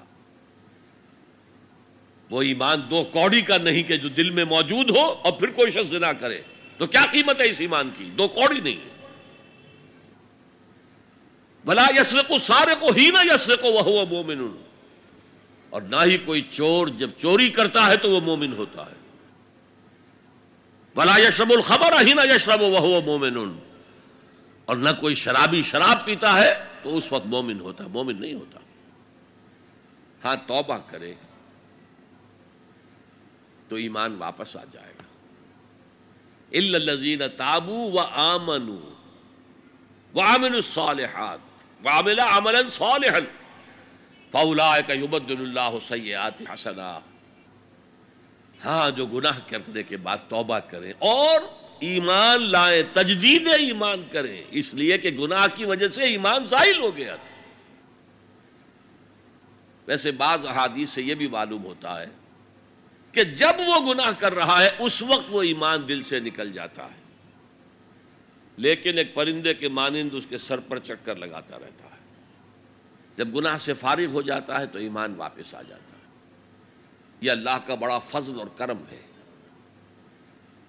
جیسے کہ وہاں کہا گیا تھا کہ ایمان تو نہیں لائے ہو پھر بھی وَإِن تُطِيعُ اللَّهَ وَرَسُولَهُ لَا يَلِدْكُم مِّنْ أَعْمَالِكُمْ شَيْئًا إِنَّ اللَّهَ غَفُورٌ رَحِيمٌ۔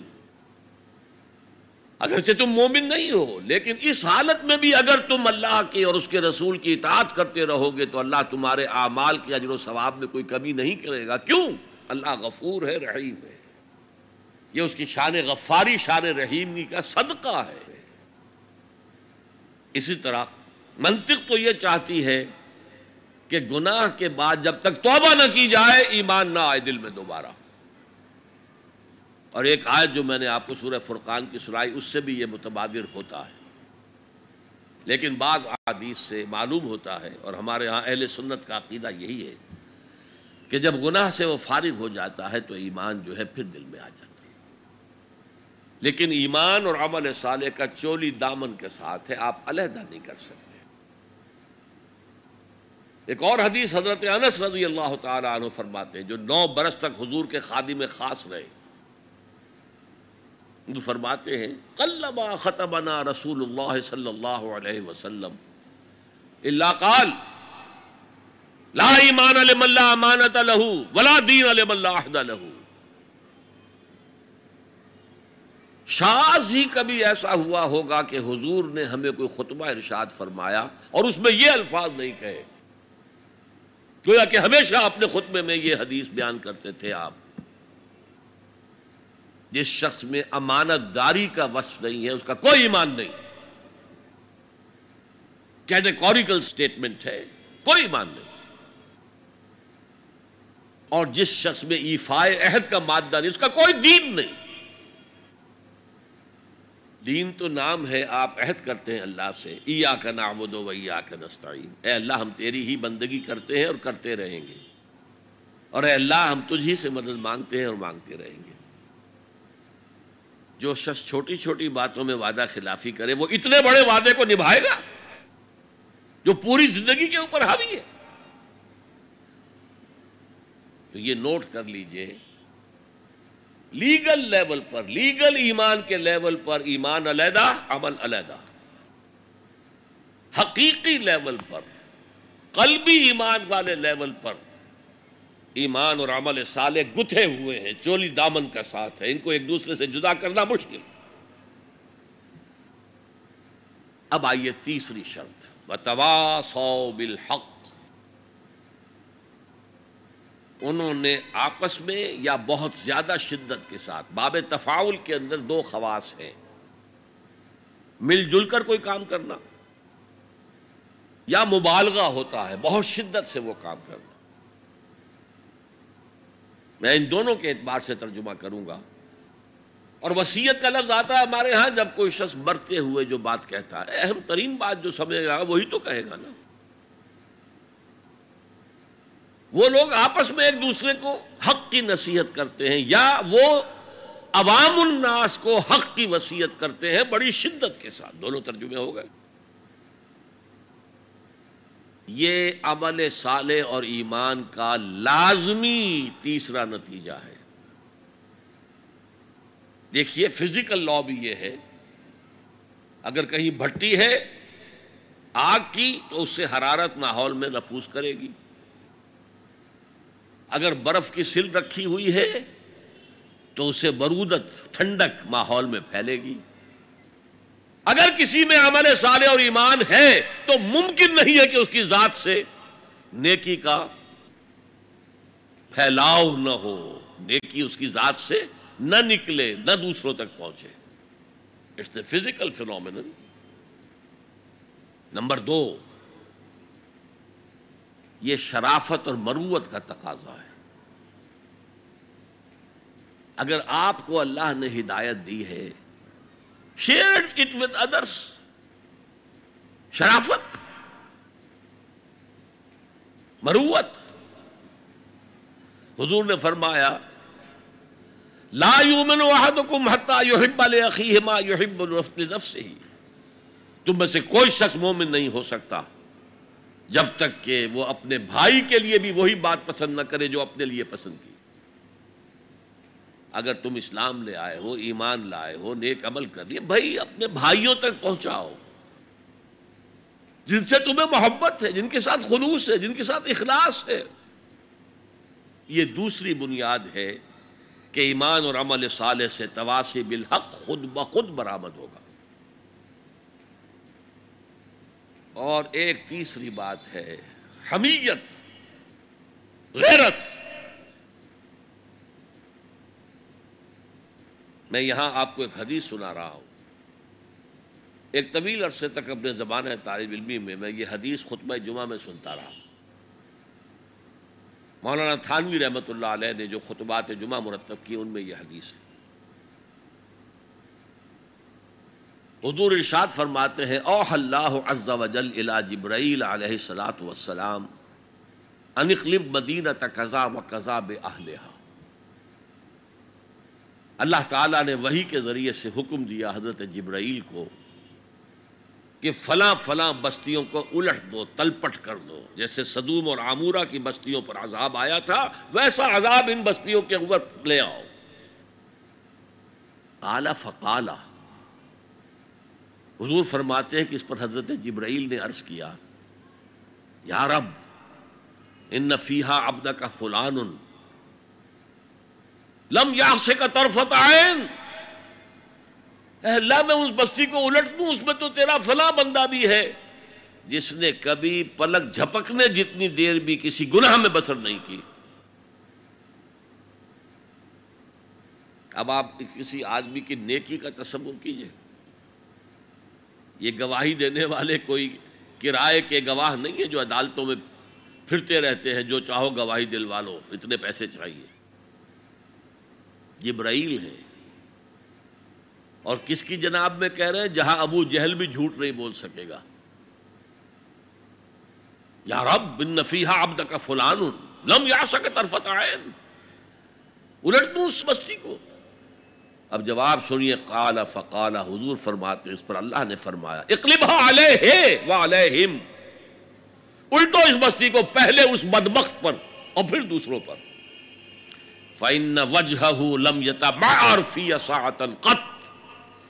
اس لیے کہ میری غیرت کی وجہ سے کبھی اس کے خون نے جوش نہیں مارا، اس کا چہرے کے اوپر خون نہیں آیا۔ آپ کو کوئی ماں کی گالی دے اگر تو آپ میں جان ہے تو وہ جانے دیں گے اس کو۔ اور اگر جان نہیں ہے، آپ اس کا مقابلہ نہیں کر سکتے، تب بھی غصہ آئے گا، کانپیں گے آپ غصے کی وجہ سے۔ چہرہ آپ کا سرخ ہو جائے گا، یہ تو کم سے کم ہوگا نا۔ لیکن یہ اللہ کا بندہ اپنی نیکی میں لگا رہا۔ اس نے دیکھا نہیں ماحول میں کیا ہو رہا ہے۔ ماحول میں اللہ کی شریعت کی دھجیاں بکھیری جا رہی ہیں۔ ماحول میں اللہ کے حکام پاؤں پہلے روزے جا رہے ہیں۔ یہ لگا رہا، تو فقط اللہ اللہ اللہ۔ یہ زیادہ بڑا مجرم ہے۔ لہذا بستی کو پہلے اس پر پلٹو اور پھر دوسروں پر۔ یہ ہے تعلق تواسی بالحق کا ایمان اور عمل صالح کے ساتھ۔ یہ میں پہلے عرض کر چکا ہوں استواسی بالحق میں۔ اصطلاحات بہت سی ہیں۔ حق کی دعوت دینا، اللہ کی طرف دعوت دینا حق ہے نا؟ اللہ کی ذات حق ہے۔ ذالک بان اللہ هو الحق۔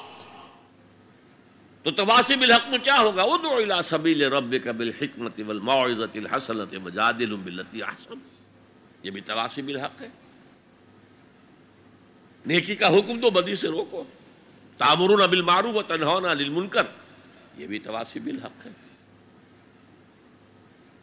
اور اس کے درجات کہاں سے کہاں تک ہیں؟ اگر بچے کہیں گلی میں کھیل رہے ہیں، کرکٹ کھیل رہے ہیں، آپ ان سے کہتے ہیں، بیٹو، یہ یہاں پر کھیلنے کی جگہ نہیں ہے، آپ کسی گاڑی کا شیشہ توڑیں گے، آپ کی گیند جو ہے اس سے کسی گاڑی کو نقصان پہنچے گا، کسی انسان کو چوٹ لگ جائے گی پھر کیا آپ بچ کر چلے جائیں گے وہاں سے؟ آپ کون ہوتے؟ ہیں ہوگی کہ نہیں؟ ریزنٹمنٹ ہوگی کہ نہیں؟ کبھی بھی اس تواسی بالحق کو خندہ پیشانی سے نہیں سنا گیا، نہیں برداشت کیا گیا۔ اور اگر کچھ لوگ سمجھتے ہیں کہ ہم تواسی بالحق کر رہے ہیں۔ پھر بھی معاشرہ اس سے کچھ نہ کہے، انہیں کوئی تکلیف نہ پہنچائے۔ اس کا مطلب ہے انہوں نے حق کا کوئی ایسا حصہ لیا ہے کہ جو لوگوں کی دکھتی رگ کو نہیں چھیڑتا، اس سے بچ بچ کر چل رہے۔ اگر وہ حق کامل ہو تو باطل کبھی تسلیم نہیں کرے گا۔ باطل ریٹیلیٹ کرے گا۔ اب آپ سنیے ایک اور بات۔ یہ چھوٹا حق تھا کہ بیٹو یہاں نہ کھیلو، کسی گراؤنڈ میں جا کر کھیلو۔ سب سے بڑا حق کیا ہے؟ اس کائنات کا خالق، مالک اور حاکم اللہ۔ ہے اس کا حکم یہاں نافذ ہونا چاہیے۔ یہ حق ہے۔ اگر نہیں ہے تو اللہ کے خلاف بغاوت ہے۔ اس کی آپ اگر تلقین کریں گے تو آپ ایگزٹنگ سسٹم کے باغی قرار پائیں گے۔ پوری دنیا میں secularism sovereignty of the people تم کیا کہہ رہے ہو؟ تمہاری یہ ڈفلی کیا بجا رہی ہے؟ خدا کی ساورنٹی یہ سب سے بڑا حق ہے۔ اس حق پر جو بھی ریزنٹمنٹ ہوئی تھی مکے میں، جیسے جیسے ستائے گئے تھے حضور اور آپ کے صحابہ، وہ آپ کے علم ہے اگر تواسی بالحق ہو رہا اور ریزنٹمنٹ نہ ہو تو پھر آپ حق کی تعلیم نہیں دے رہے۔ اس کے کسی ایسے جز کی دے رہے ہیں کہ جس سے کسی کو کوئی نقصان نہ پہنچتا ہو۔ بس۔ یہ کوئی جینٹل مین ایگریمنٹ ہے آپ کا وقت کے نظام کے ساتھ۔ ہم تمہیں چھیڑیں گے نہیں، باقی ہمیں واس کہنے دو۔ کہہ جاؤ۔ اسی لیے فرمایا، من را من کو منکرن فلیغیر ہو بیدے ہی جو شخص تم میں سے کسی منکر کو دیکھے، کسی بدی کو دیکھے، کسی خلاف اقبات کو دیکھے، اس کا فرض ہے کہ اسے طاقت کے ساتھ اپنے ہاتھ سے روکے۔ تعلیم یستتے اگر اس کی طاقت نہ ہو۔ پب لسان ہی تو زبان سے تو کہہ دو کہ خدا کے بندے یہ کام نہ کرو، یہ غلط ہے۔ یہ حرام کام ہے، اللہ کے غضب کو دعوت نہ دو۔ یہ تو کہہ دو۔ اور اگر زبانوں پر بھی تالے ڈال دیے گئے ہوں، تو پھر کم سے کم دل سے شدید نفرت کرو۔ اگر یہ بھی نہیں ہے تو پھر ایمان نہیں ہے۔ ظال کا اضعف الایمان، یہ ایمان کا کمزور ترین درجہ ہے۔ من را من کو من کرن فریغیر ہو بیدے ہی فیلم یستطع فبلسان ہی فیلم یستطع فبقلب ہی کا اضعف الایمان، یہ ایمان کا کمزور ترین درجہ ہے۔ اگر یہ بھی نہیں ہے، بدی کو پھیلتے ہوئے، پھلتے ہوئے، پھولتے ہوئے ہم دیکھ رہے ہوں اور ہماری نیند میں بھی خلل نہ آئے۔ ہماری غیرت جوش میں نہ آئے۔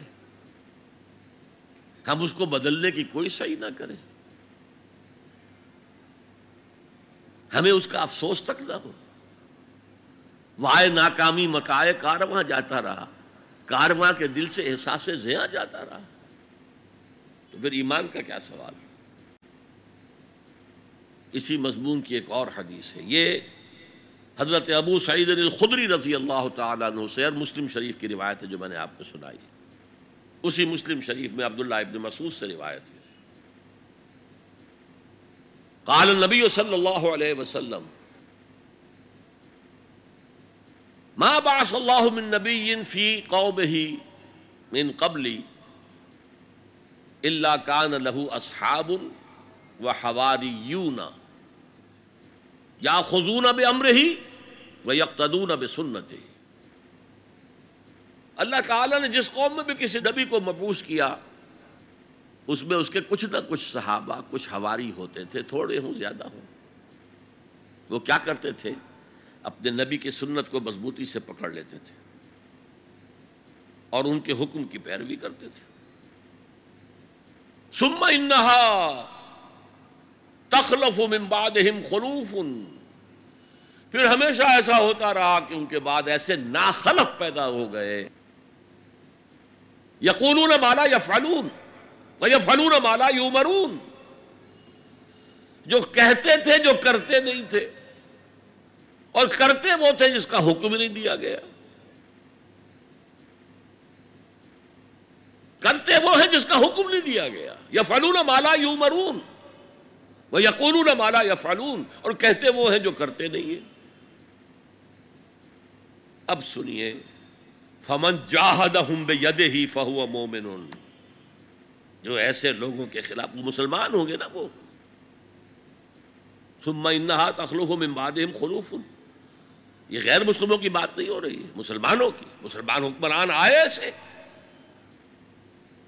فمن جاہدہم بیدہی فہو مومن جو کوئی ان کے خلاف جہاد کرے گا، ہاتھ سے، طاقت سے وہ مومن ہوگا۔ ومن جاہدہم بلسانہی فہو مومن اور جو ان سے جہاد کرے گا زبان سے، وہ مومن ہوگا۔ ومن جاہدہم بقلبہی فہو مومن جو دل سے جہاد کرے گا یعنی دل سے شدید نفرت رکھے گا۔ فہو مومن وہ بھی مومن ہوگا۔ وَلَيْسَ وَرَاءَ ذَلِكَ مِنَ الْإِيمَانِ حَبَّةُ خَرْدَلْ۔ اس کے بعد تو ایمان رائی کے دانے کے برابر بھی نہیں یہ ہے تواسی بالحق، حق کی وسیعت کرنا۔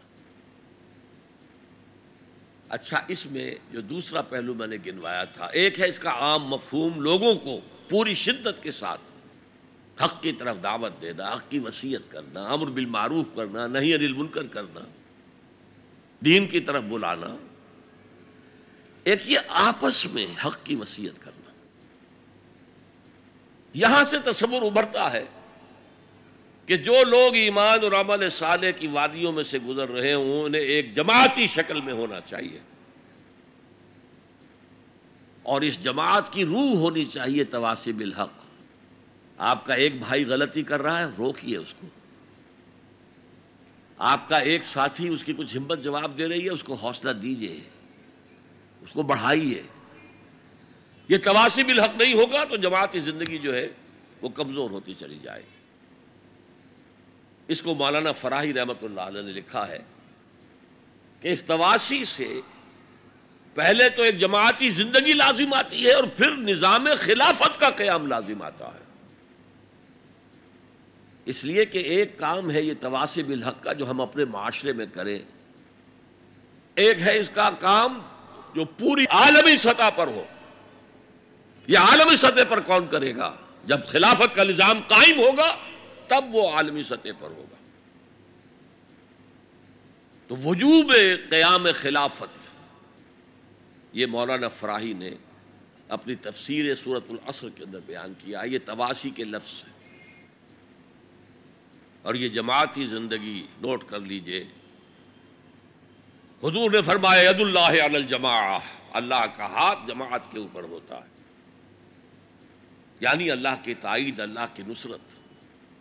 جماعت کے ساتھ منحصر۔ حضرت عمر فرماتے، لا اسلام اللہ بل جما ولا جما اللہ بل امارا ولا امارا اللہ بل بغیر کوئی اسلام نہیں۔ اور عمارت کے بغیر کوئی جماعت نہیں۔ اور اطاعت کے بغیر کسی امیر کا کوئی فائدہ ہی نہیں۔ اس کا حکم مان تو تواسی بالحق کے ضمن میں ایک اجتماعی زندگی ناگزیر ہے۔ اسے ایک بڑے پیمانے پر کرنے کے لیے۔ اور سب سے بڑا پیمانہ کیا ہوگا؟ خلافت راشدہ کا نظام کہیں قائم ہو تاکہ وہ پوری دنیا میں تواسی بالحق اس کا فریضہ سر انجام دے۔ اس لیے کہ حضور کی بیست جو ہے وہ صرف اہل عرب کی طرف نہیں تھی۔ وما ارسلنا کا اللہ کا فتح سے بشیرم و نصیرہ اے محمد، ہم نے نہیں بھیجا ہے آپ کو، مگر تمام انسانوں کے لیے بشیر اور نذیر بنا کر۔ اب آئیے تواسی بالصبر دیکھیے، جہاں تواسی بالحق ہوگا، معاشرے سے ریزنٹمنٹ لازمن آئے گی۔ میں نے بتایا، بچے ہی آپ کے گلے پڑ جائیں گے۔ آپ کون ہیں ہمارے معاملے میں دخل دینے والے؟ اور آپ بڑے حق کی بات کریں، تو جن کی خدائی کے تخت جمے ہوئے ہیں، وہ آپ کی بات جو ہے وہ چلنے دیں گے؟ وہ تو خود خدا بنے ہوئے، خود حاکم بنے ہوئے ہیں۔ لہذا resentment is a rule opposition is a rule ایک بگڑے ہوئے معاشرے میں اگر اپوزیشن نہیں ہو رہی ریزنٹمنٹ نہیں ہو رہی، تو پھر تیسری مرتبہ کہہ رہا ہوں، پھر حق کی دعوت نہیں ہے۔ آپ نے اندر خانے کوئی معاہدہ کیا ہوا ہے اس باطل کے ساتھ؟ ہم تمہیں نہیں چھیڑیں گے، تمہاری دکھتی رگ پر ہاتھ نہیں رکھیں گے۔ بس ہم واس کہیں گے۔ پھر ٹھیک ہے، بلکہ وہ خود آپ کے گلے میں ہار ڈال دیں گے۔ بے صبر صبر۔ یہ صبر جو ہے، بہت سے معنی میں آتا ہے۔ صبر اطاعت پر صبر کرنا۔ شدید سردی کا موسم ہے، فجر کا وقت ہے، پانی گرم نہیں ہے، ٹھنڈا ہے۔ اس ٹھنڈے پانی سے بھی وضو کر کے نماز پڑھنا۔ یہ صبر الطاع اللہ کی اطاعت پر صبر۔ مئی جون کا مہینہ ہے، روزہ سخت ہے، لمبا ترین ہے، صبر کرنا۔ وہ شاہر صبر حضور نے فرمایا تھا، جب شاہبان کے آخری روز آپ نے خطبہ دیا تھا، یا الناس قد اضلکم شہر عظیم۔ اے لوگو، تم پر ایک بہت عظمتوں والا مہینہ سایہ فگن ہو گیا ہے۔ اس مہینے کی ایک ڈیفینیشن کیا تھی؟ وہ ہوا شہر الصبر، وہ صبر کا مہینہ۔ ایک ہے صبر عن المعصیہ۔ معصیت کے مقابلے میں اپنے آپ کو روک کے رکھنا۔ ٹیمپٹیشن ہے۔ زلیخا نے کیا نہیں کیا تھا؟ حضرت یوسف کے ساتھ۔ روکنا، تھامنا۔ قرآن مجید میں بھی الفاظ بڑے عجیب آئے ہیں۔ وَلَقَدْ حمد میں ہی وہ ہما بہا لولا رہا برہان ربی۔ وہ عورت تو اس کی طرف بڑھی ہی تھی، وہ بھی بڑھتا۔ اگر وہ اللہ کی کوئی برہان نہ دیکھ لیتا، کیا چیز اللہ نے اس وقت دکھائی ہے؟ جوان آدمی ہے، جوان رانا ہے۔ ایک عورت بدی کی دعوت دے رہی روکنا تھامنا اپنے آپ اور پھر جب معاملہ آگے بڑھا، رب سجن احب الیہ مما یدعوننی الیہ۔ اے اللہ مجھے جیل خانہ زیادہ پسند ہے اس کام سے جس کی طرف یہ عورتیں مجھے بلا رہی ہیں۔ یہ صبر عن المعصیہ۔ صبر عن الطاعہ، صبر عن المعصیہ۔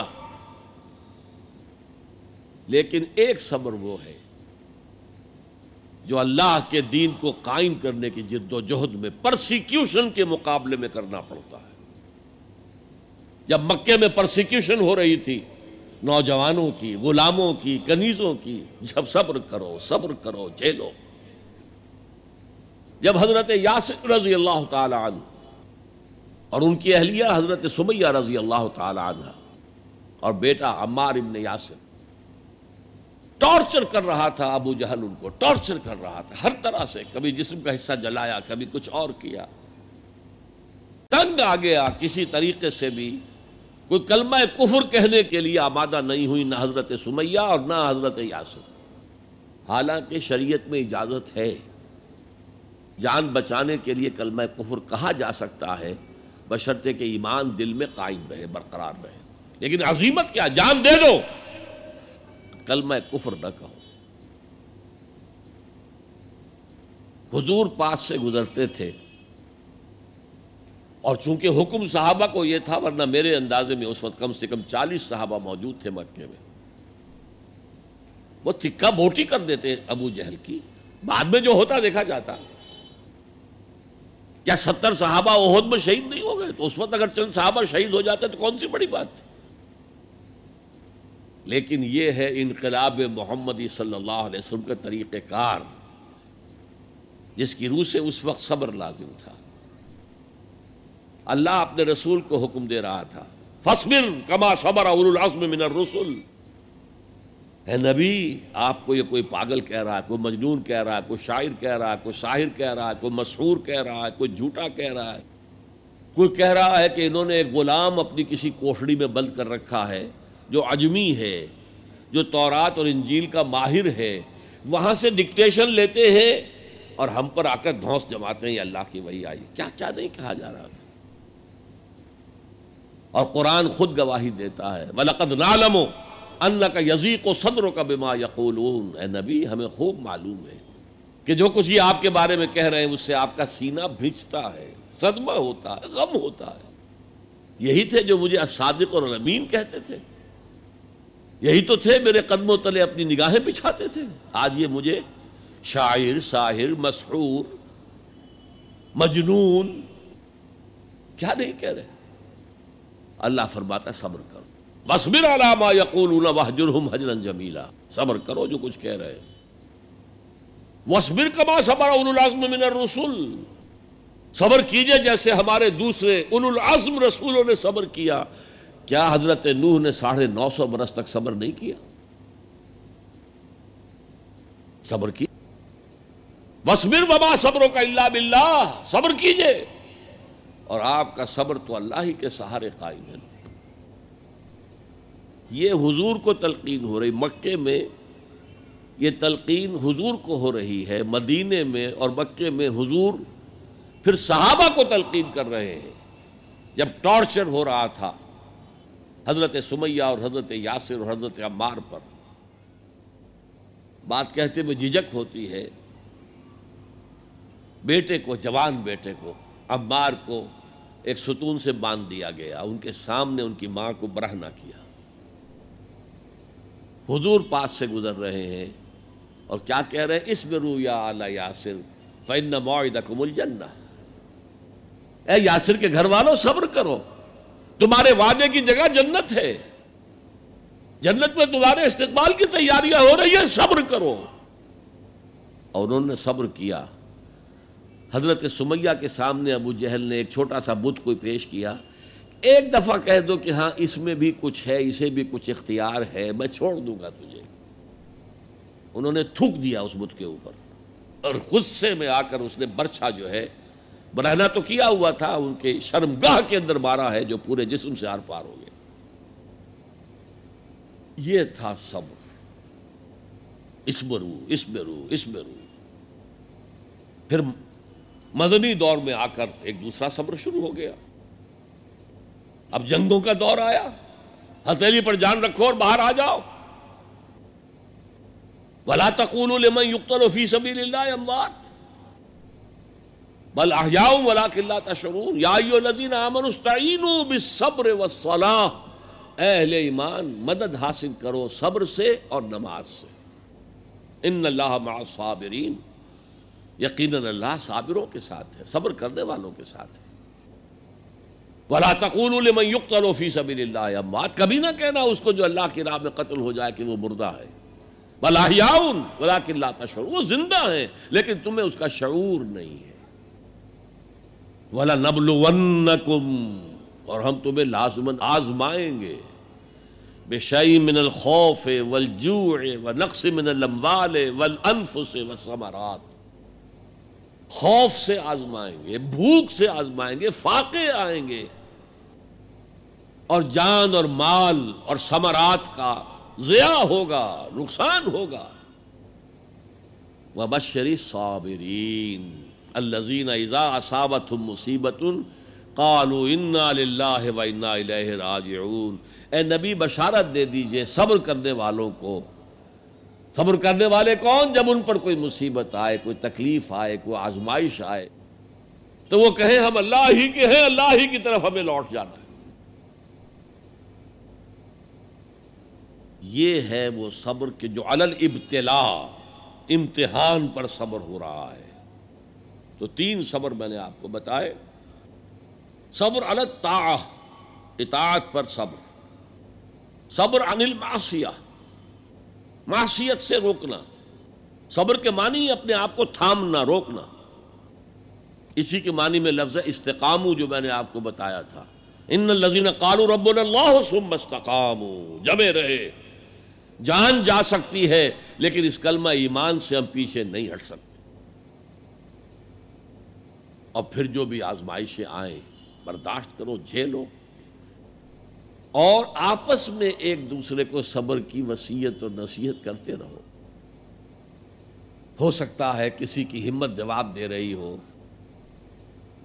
اس کا حوصلہ بڑھاؤ، اس کے سامنے مثال پیش کرو، خود صبر کر کے۔ خربوزے کو دیکھ کر خربوزہ رنگ پکڑتا ہے۔ جماعت زندگی کی یہ برکات ہوتی ہے۔ کونو ما صادقین، صادق لوگوں کے ساتھ رہو، جڑے رہو۔ تاکہ تمہارے اندر اگر کبھی کوئی کمزوری کا پہلو آئے، تو اللہ تعالی اس جماعتی زندگی کی برکت کے توفیل سے تمہیں اثر نو کمر ہمت کسنے کی توفیق عطا فرمائے۔ یہ ہے اس سورہ مبارکہ کا ذرا گہرائی میں اتر کے تجزیہ۔ اب یہ نوٹ کر لیجیے کہ یہ چار چیزیں، چار پلرز کے مانند ہیں۔ ایمان، عمل صالح تواسب لخ تواسب صبر۔ ان میں متوازن انداز میں ترقی ہونی چاہیے۔ میں نے مثال دے دی، ایک شخص انتہائی نیک انتہائی نیک انتہائی نیک۔ ہم یا سے کا طرف اے اللہ، اس شخص نے تو پلک جھپکنے جتنی دیر بھی معصیت میں بسر نہیں کی۔ لیکن تواسی بالحق اور تواسی بالصبر نہیں ہے، تو وہ سارا عمل زیرو۔ اقلبہ علیہ ایمان بڑھانے کے لیے، ایمان بالغیب کو ایمان بالشہود بنانے کے لیے مراقبے ہو رہے ہیں، چلہ کشی ہو رہی ہے، یہ ہو رہا ہے، وہ ہو رہا ہے۔ لیکن میدان میں آنے کو تیار نہیں ہے۔ باطل خوشیاں منا رہا ہے مست رکھو ذکر و فکر صبح گاہی میں انہیں۔ پختہ تر کر دو مزاج خان کاہی میں انہیں۔ انہوں نے ہمارے لیے کھلا میدان چھوڑ دیا، لگے ہوئے خان کاہوں میں۔ نکل کر خان کاہوں سے ادا کر رسم شبیری، کہ رسم خان کاہی ہے فقط اندو ہو دل گیری۔ میدان میں آؤ۔ والاس ان الانسان لفی خسر۔ الا الذين امنوا وعملوا الصالحات وتواصوا بالحق وتواصوا بالصبر۔ شاید آپ نے نوٹ کیا ہو، میں نے شروع کی جو دعائیں ہوتی تھیں، ان میں آج یہ دعا ایڈ کی تھی۔ اللہم ربنا جعلنا من عبادك الذين آمنوا وعملوا الصالحات وتواصوا بالحق وتواصوا بالصبر۔ پروردگار اپنے فضل و کرم سے ہمیں ان لوگوں کے زمرے میں شریک کر دے، جو ایمان لائے جیسے کہ ایمان لانے کا حق تھا۔ جنہوں نے عمل صالح کما حق ادا کیا۔ جنہوں نے تواسی بالحق کا حق ادا کیا اور جو پھر صبر میں پورے اترے۔ بارک اللہ لی ولکم فی القرآن العظیم و نفعنی و ایاکم بالآیات و الحکیم۔ انہو تعالی جواد کریم ملک بر الرحم